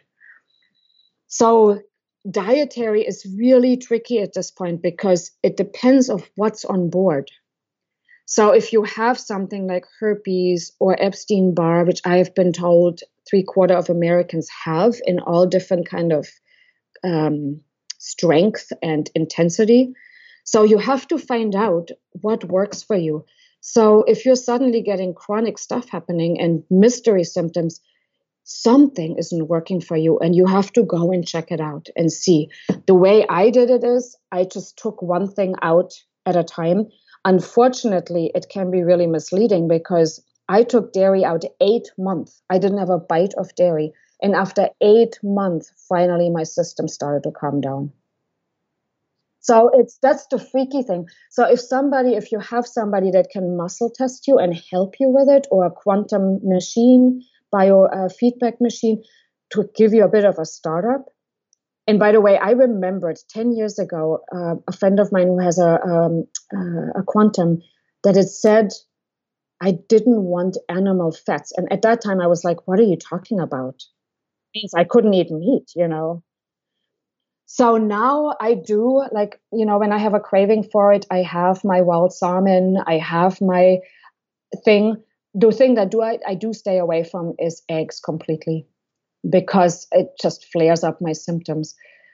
But when I'm in Germany, I will have some dairy, but I'm going to be very sparingly with it. I don't have gluten anymore. You know, I do anything that doesn't feed uh, the viral situation for me. So that's why the uh, the the pH strip paper can help because it shows you where your pH is. If you have too much inflammation going on, that can mean there is a huge viral overload because the virus does have a side uh, product which is a neurotoxin. And that's why I said with a viral overload, it, you can literally have any symptom. You can have literally MS. You can have literally any kind of nervous system condition. It can have tons of anxiety. It, I like my whole nervous system, my superficial nervous system was on fire. You know what I mean? So that's why the tricky thing with the viral situation, if you have a virus on board, it will you will have to take care of that through diet as well. Everything I've ever heard about healing cavities is yeah, nutrient dense animal fats. Exactly. Exactly. I was pretty freaked out when I was finding out that I needed to. Well, this is five years later. My gums have only gotten better and I have no cavities. So, and I'm a blood type O, if you want to even throw that into the mix, you know, which you're supposed to have animal proteins. So the, the world is changing. Right. And the other thing is, what helps us to protect, what helps our body to protect from environmental toxins and heavy metals and all this kind of stuff is herbs and fruit and vegetables and salads. So I always tell people if nothing else, make that 80% of your diet.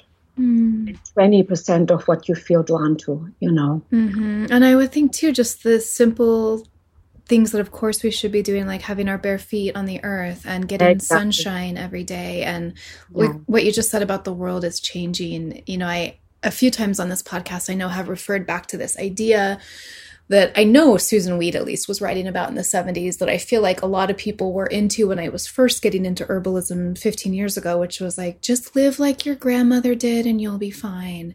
Stop overcomplicating yeah. things. And it's like, no, that does no. not work anymore. Like no. we have, we have upset the balance of the planet and of our bodies too much yeah. where yeah like yeah you've got to overthink things. You've got to go down every rabbit hole to get yourself well again. You know you've got to try the things that you never thought you'd try. And yeah, yeah. it's big and it's going to be different for everyone. Exactly. And you know i would say in general general diet guidelines you know lean heavy on the fruits and the vegetables and the herbs because they're all antiviral you know mm-hmm. and also they're super alkalizing mm-hmm. you know? and water content we're 80% water you know what i mean so that's as close to the body as it gets. And, you know, if you asked me five years ago about the whole vegan thing, I would say, oops, you know, that makes it very tricky. But if you are taking good spirulina every day and barley grass juice powder and stuff like this, see, let mm-hmm. your body tell you. You know, I was I am mostly vegan, but I can't say I'm vegan because when I get a craving for it, I will absolutely eat my piece of salmon or my my my sardines or whatever, you know, or my little bit of some organic turkey. But it's my body isn't craving it. Your body is your master in that way. Mm. You'll know. Yeah. You know, you will know. The big thing is if the craving comes and you're not cleansed, that's why cleansing I think is pretty important then you have to ask yourself what's craving it? The virus who needs it to survive? Right. Or your body? So for me i couldn't rely on my body to really listen to the to my cravings till i had done a couple of liver cleanses. Oh. and then it's pretty it's then i can tell okay this is my my mind wanting to comfort. No my body wants a salad. Uh-huh. doesn't want a turkey sandwich. It wants a salad. You know what i mean? Um, so yeah. No i well i was just going to ask about because i don't want to forget what is this um, like biofeedback quantum machine that you were talking about? Oh there is many biofeedback machines which is basically muscle testing in a machine. I mean that's totally not saying it correctly because there's way more going on. Uh-huh. um, and good muscle testers um, they can feel your, your body doesn't lie so, for instance, when she found out that my body was super allergic to dairy, she put um, dairy next to me, and then I didn't even see it. My eyes were closed. And then she tested a certain muscle, and that muscle, for the hell of me, I couldn't keep my arm up. Wow. So the body responds weak. Mm-hmm. So it's totally sidestepped the mind, which I love because mm-hmm. the mind we're so inundated with information we don't even know anymore what's correct you know and what's correct us. It's like it's like a minefield to all the information. There's yeah. paleo, there's vegan, there's macrobiotic, there is fruits yeah. only. It's like oh my god, yeah. you know. so, Which is going back to like what we were just saying, like go back to nature. You know, um, eat the plants that grow out of the ground. Get your bare feet and your hands in the earth, and get some sunshine. At the at the minimum, at the foundation of what you're doing. Exactly, and then you know. Um, the body cannot if something doesn't support it, it weakens. So when somebody does a muscle testing, they're basically testing the strength or the weakness of a muscle when it is exposed to a certain thing. And it, the body doesn't lie. Like I, you wouldn't know what it is. Like I had my eyes closed. I had no idea what she was testing. You know. Yeah. And she goes, "Oh my God, your body crashes if I put ghee next to you." Which I cried. I love. Uh, yeah, that's tragic. you know, I was like, "Crap." so you know, and I, but I was eating for 10 years already. I was eating very Weston price. I was everything raw. I mean, I was doing, and I was coming down with so much inflammation. I was like, okay, this isn't working, but why? You know? Yeah. So the whole viral situation yeah. made yeah. sense to me. So Especially, many people are having these issues. Everything that you're talking about, you know, the stealth viruses and, um, yeah. Yeah and also because I was exposed to mercury. Right. It's number one yummy food for viruses. Yes. And that's what Dr. Judy Mikovits writes about too is if you have stealth virus, retroviral or not, in your body, it's usually a toxin exposure that yep. awakens it. And you know what? Look at our environment. Yeah. We are part of our environment. Our environment is toxic. Yeah. So you'll be all the time. Like I always tell my people, I said, you know, get comfortable with the idea of doing a lengthy liver cleanse once a year to give your liver a complete rest and just allow it to cleanse itself. Because that's the other thing. Your liver has to store everything that it doesn't know what to do with, you know. Right. And if your liver is sluggish and full of that stuff, it can't absorb minerals and vitamins. It can't store it. So you'll show up as deficient. You can eat great stuff and you can have great supplements, all phytonutrients and stuff. But if the liver doesn't have any place to put it and store it because it's so full of stuff, you're going to show up and not being able to absorb it, you know? Yeah. And I think too many people still think, like, oh, I don't drink excessively. My liver's fine. And don't exactly. realize that it's like, no, it's like all of us. us have to really be on top of our liver health at this point. And you know, another point that uh, definitely freaked me out and definitely was like, oh my God. I heard three years ago, I heard a, and I do not remember her name, is she was a bio, she was a marine marine bio, um, biologist, and she said what she sees in the ocean going on is that not much coral in the ocean is building, and a lot of it is dying, yeah. which in my mind, compared to the body, is the mm-hmm. bones, right? Mm-hmm. And she says because the oceans are becoming too acidic. Mm-hmm. Talk about a parallel to the human body, right? Yeah, yeah. We're all just like holographic reflections of each other yeah. and of the whole. Right.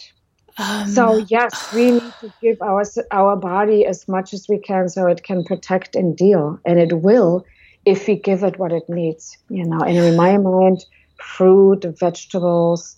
In summer when it's nice and warm, lots of raw salads. You know, smoothies. I throw my spirulina in. Oh, before I forget, five foods to help you to um, release heavy metals. Yeah and I have done this now for three years because I was in dentistry for so long, mm-hmm. you know. Mm-hmm. Um, spirulina, mm-hmm. Vimergy is my one of my favorite uh, places for it. V I M E R G Y, Vimergy company. Uh, barley grass juice powder. Those mm-hmm. two together right now give me pretty much the um, the protein that I need. Spirulina has more protein than red meat. Mm. And I did not believe it, but five years later, I have to say, yes, it's true. I can mm. get away. Adults. Wow. Dulse is holds onto the mercury and does not let go. Mm, the seaweed. The seaweed dulse. Yeah, I love it. I love the taste of it. I put it on everything. Um, dulse comes often with a warning on it that it contains mercury, and yes, that's true.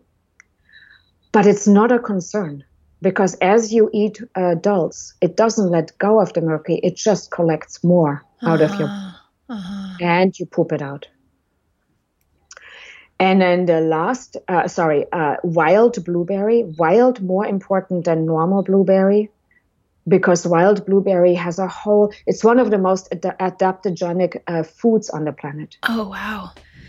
Because it had to learn to deal with such harsh environments. Mm so wild blueberry. And then the last one is cilantro. Mm. And those different foods take heavy metals out of different areas in the body, and it dulse, clumps it, holds onto the mercury, doesn't let go, and you poop it out. Mm. Yep.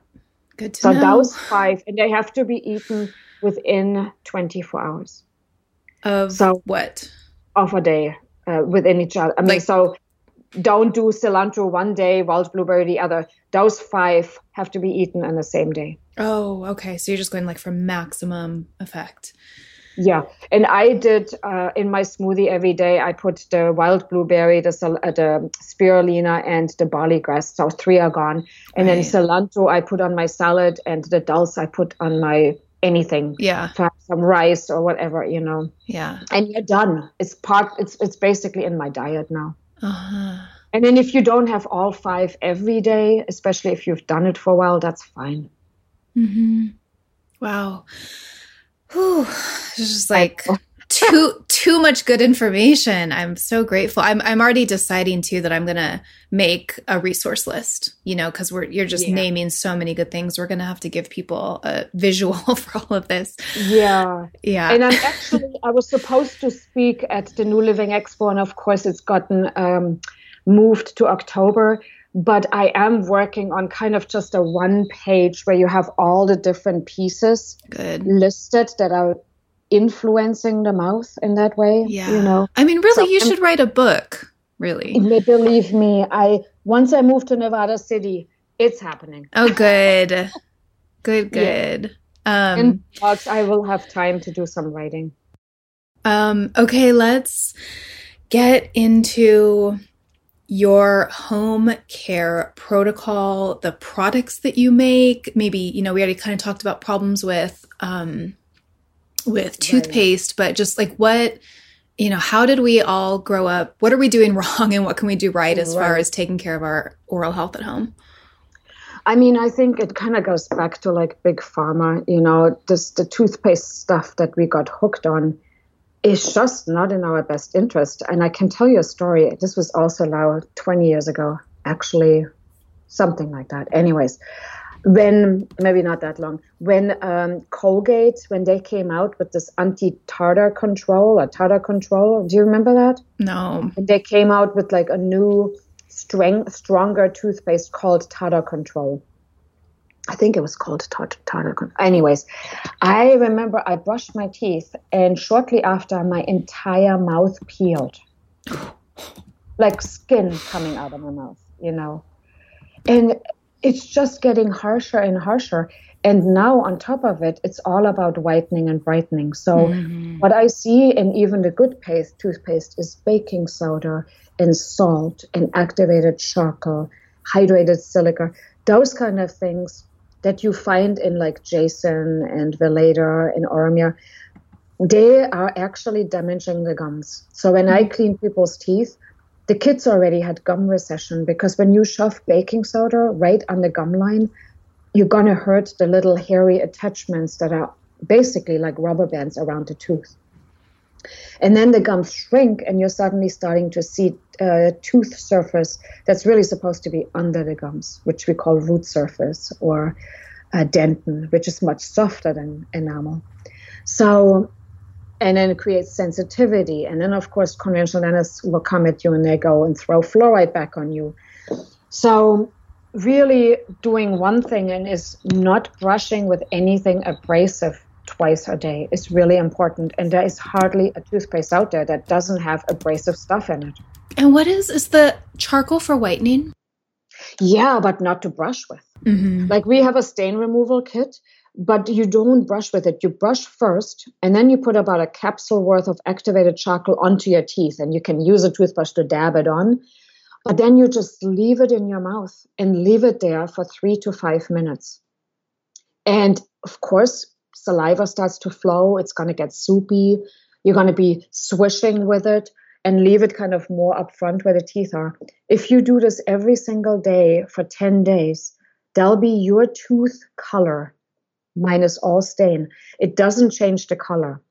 So for to change the color, you have to come at it with something pretty acidic or caustic, really. It's what we use hydrogen peroxide which is really hard on your tooth structure. it, it is. So all those all the strips are hydrogen peroxide, right? That people yeah, put on. Yeah, and that's why a lot of people kind of get really sensitive teeth and gums because it literally it's to make it super simple, it's almost a little bit like a cavity process. It pretty much makes the teeth pretty porous and it kind of breaks down minerals.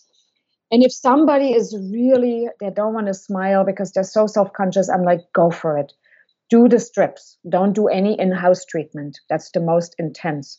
Do the strips, do only the top by itself and then the bottom by itself if you want to. And leave it off if there is some sensitivity. And then just take time. Give yourself a couple of weeks. And then don't do it ever again. Mm. Wow, I, that's crazy. I have, I've met people that do it like every two months. Oh my gosh, I know. I know. And what's something that always strikes me too, I like I've tried those and I just can never stick with it after a night or two. Um, but is that people make their teeth are like glowing sometimes. No, I I'm know. like I'm like that doesn't look good. it doesn't and you know I, I swear to you i've worked for a dentist he used to work um, in beverly hills and he lot of actors came and he showed me pictures. He said doesn't this look good? I said yeah. And he goes you should have seen the person in normal life you know. It looked fake. It doesn't even look good. And of course everybody's trying to compare themselves to like the, the white teeth on tv or something. But there's a big price to pay to make it look like that mm-hmm. you know. So you're saying that first of all you have a teeth whitening kit and that it Right, I call again. it this. Right, I, I call it a stain removal kit because it doesn't change the color; it just removes all stain. And basically, you do it with the activated charcoal. I do the the um, powder, not in the capsule, because the capsule often has magnesium stearate in it to make it flow easier. It's not good for you. It reduces teeth production. You don't want stuff with magnesium stearate. Um, so just getting yourself some activated charcoal, you know, and then I have a little, like the stain removal kit has like a little uh, container where it's in there. And it has a toothbrush. It has a child's toothbrush, not to brush with it, but when you're swishing it out, often there is little, you know, you see little activated charcoal in all the little corners, and the toothbrush is meant to brush it out with that. And then that takes off all stain. So that's pretty much a very easy, non aggressive, gentle way of moving stain. That's amazing. And then I do it once a week to keep up on it, kind of thing. Mm-hmm.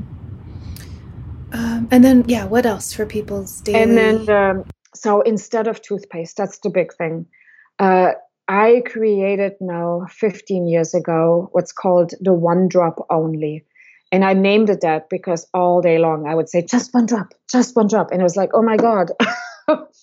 you really just put one or two drops on your wet, soft toothbrush. And it is full of minerals magnesium, potassium, and calcium. And then I added everything organic. I added um, essential oil of myrrh, which we give to people with gum disease in Germany, and also essential oil of frankincense, which is great for an all over over body um, uh, support. And then I added Himalayan salt solution, another 85 trace minerals. And then I added tons of flower essences and gem elixirs and also Stargazer Lee's um, uh, planetary essences into it. Mm, I love that. yeah, I we know. were we were just talking about Stargazer Lee before this call, and I I'm sure she will end up being an upcoming guest. But for people who don't know, she's an amazing um, stargazer. yes, she is. Uh, I have to interject and say that it is absolutely my favorite toothpaste ever.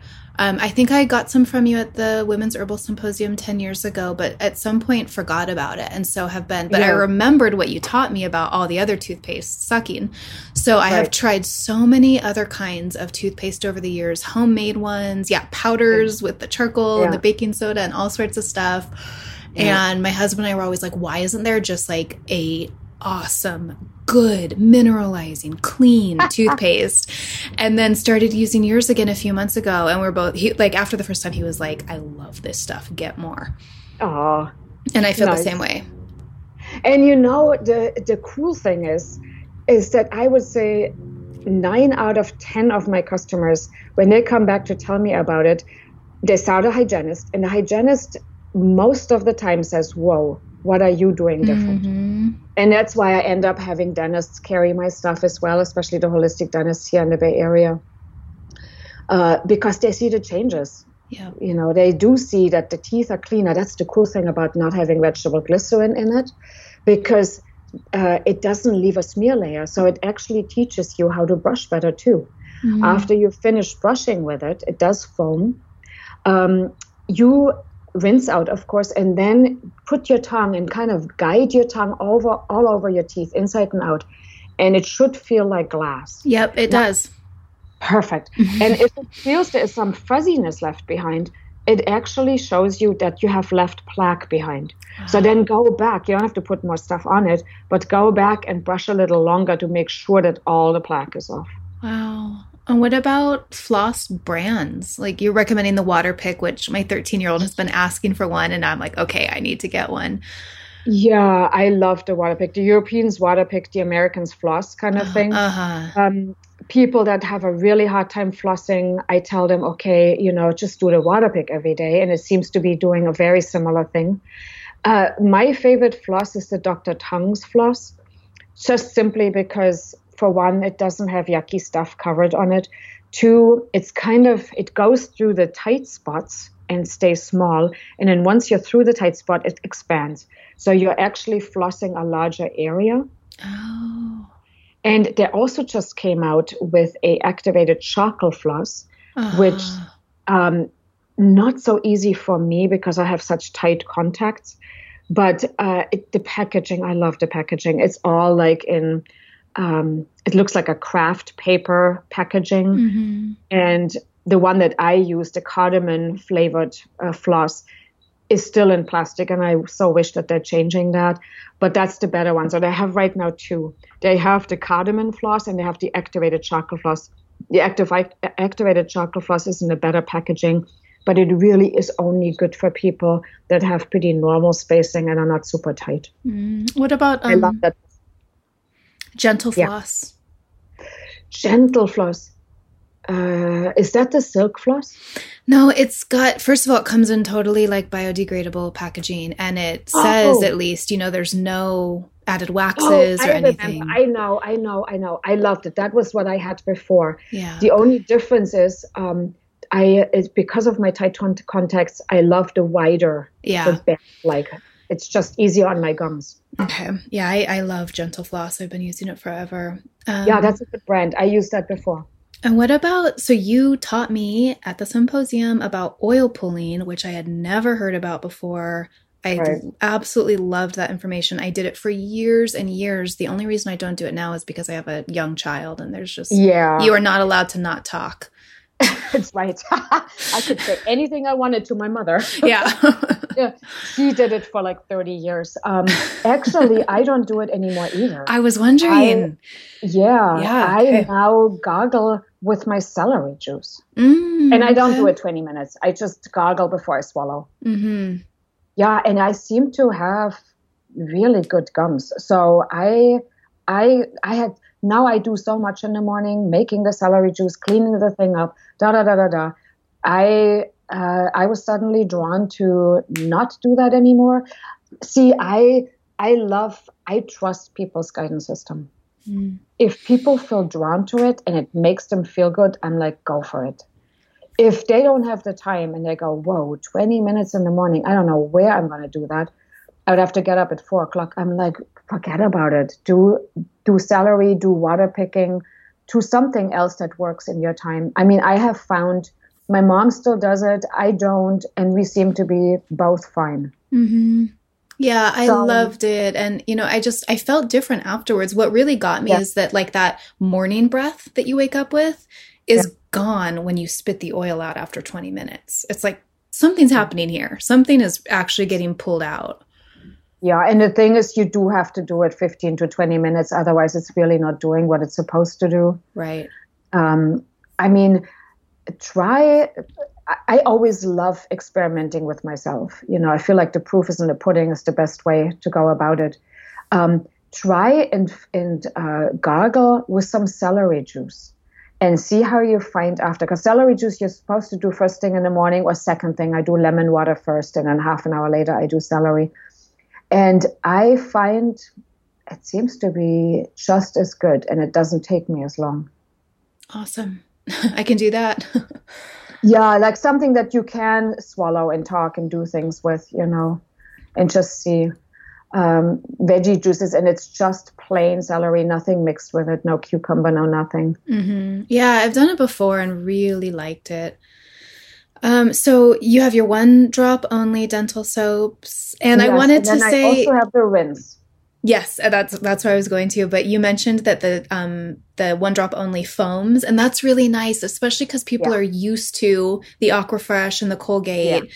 Yeah. having a certain you know feel to it so exactly. it's nice that this kind of does too because no no other natural toothpaste that i've tried have that you know exactly it's a little bit same as like when i use a shampoo and it doesn't foam it's something that's just not quite as pleasurable. You yeah. know, like it needs to be a little something.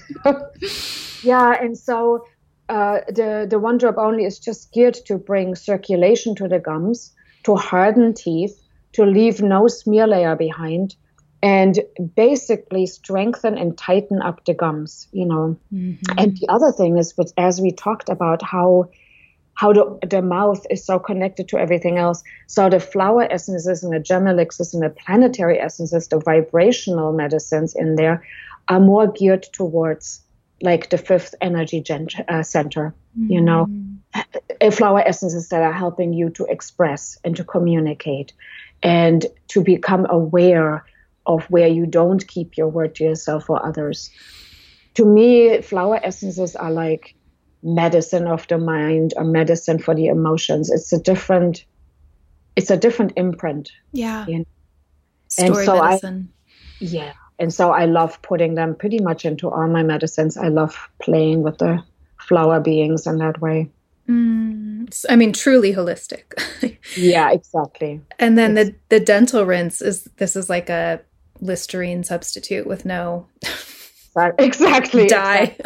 exactly. So it's it's five herbal extractions and five essential oils.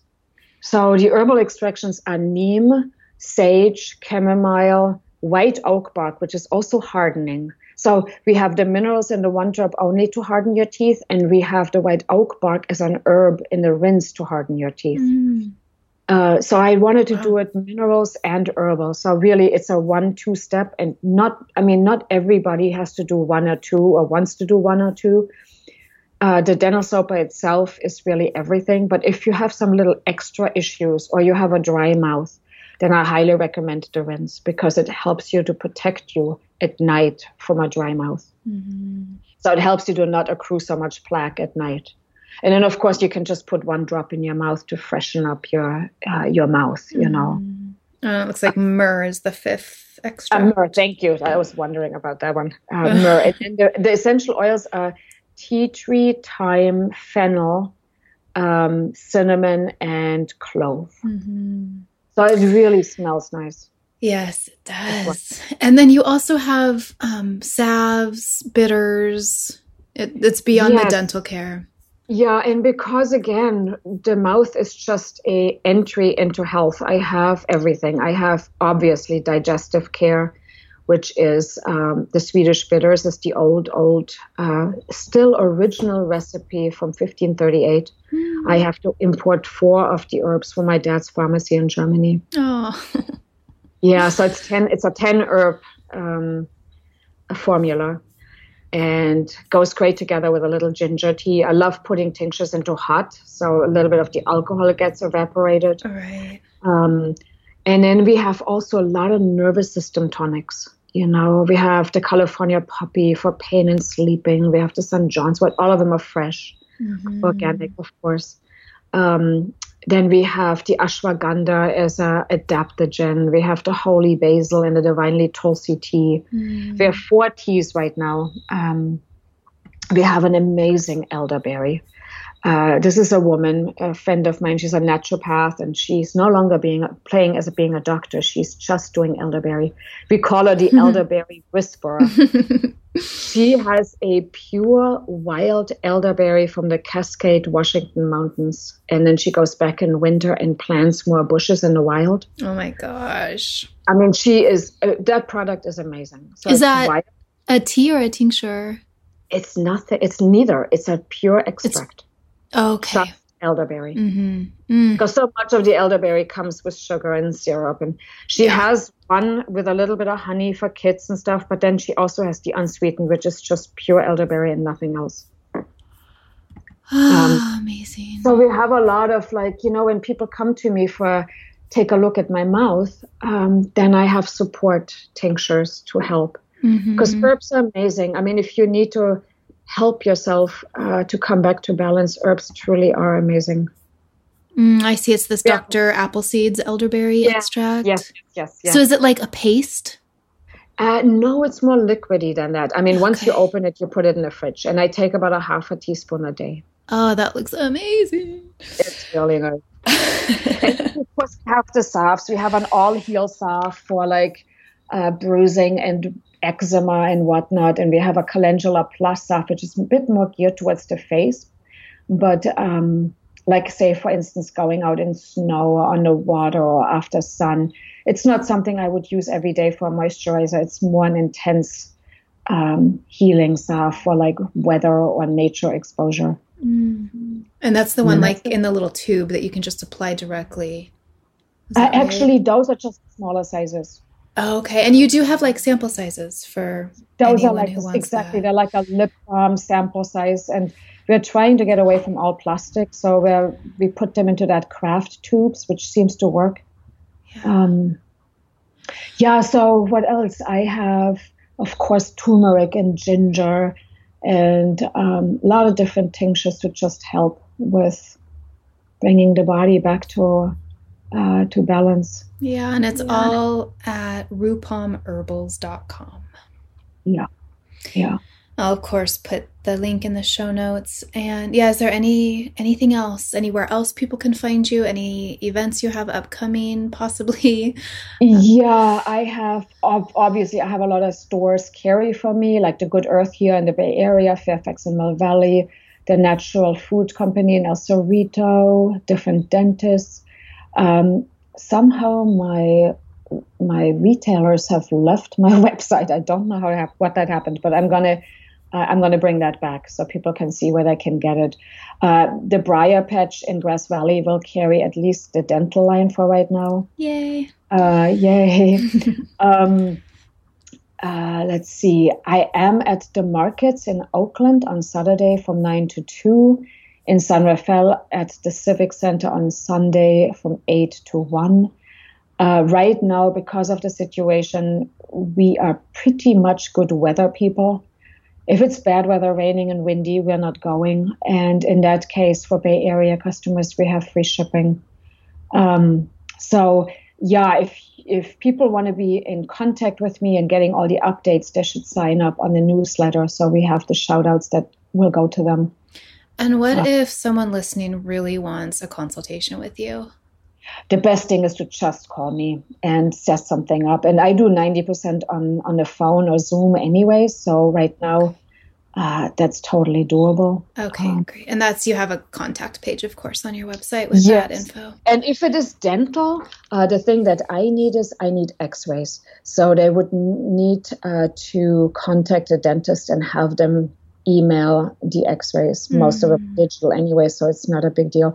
I actually tell people x-rays are legally yours so when anybody ever takes an x-ray if somebody does it for me i immediately have the receptionist send those x-rays to my email so i have them to share and i don't have to bother them when i need it mm-hmm. good idea yeah. Um, okay, thank you so much, Rupam, for this two hour conversation. This is the longest interview I've ever recorded, and I can't wait to re listen and take notes. And I'm just so grateful for you sharing information that everyone needs and most of us don't have. Uh, you are so welcome. My pleasure. And then hopefully I get to see you in person sometime soon. Absolutely. Being your neighbor. Yep. Yay. Yay. Yeah. Thank you for taking these medicine stories in. I hope they inspire you to keep walking the mythic path of your own unfolding self. I love sharing information and will always put any relevant links in the show notes. You can find past episodes, my blog, and our handmade herbal medicines at mythicmedicine.love. We've got reishi, lion's mane, elderberry, mugwort, yarrow, redwood, body oils, an amazing sleep medicine, heart medicine, earth essences, so much more, more than I can list there. Mythicmedicine.love. While you're there, check out my quiz Which healing herb is your spirit medicine? It's fun and lighthearted, but the results are really in depth and designed to bring you into closer alignment with both the medicine that you're in need of and the medicine that you already carry and can bring to others. If you love the show, please consider supporting it at patreon.com slash medicine stories. It is so worth your while. There are dozens and dozens of killer rewards there, and I've been told by many folks that it's the best Patreon out there.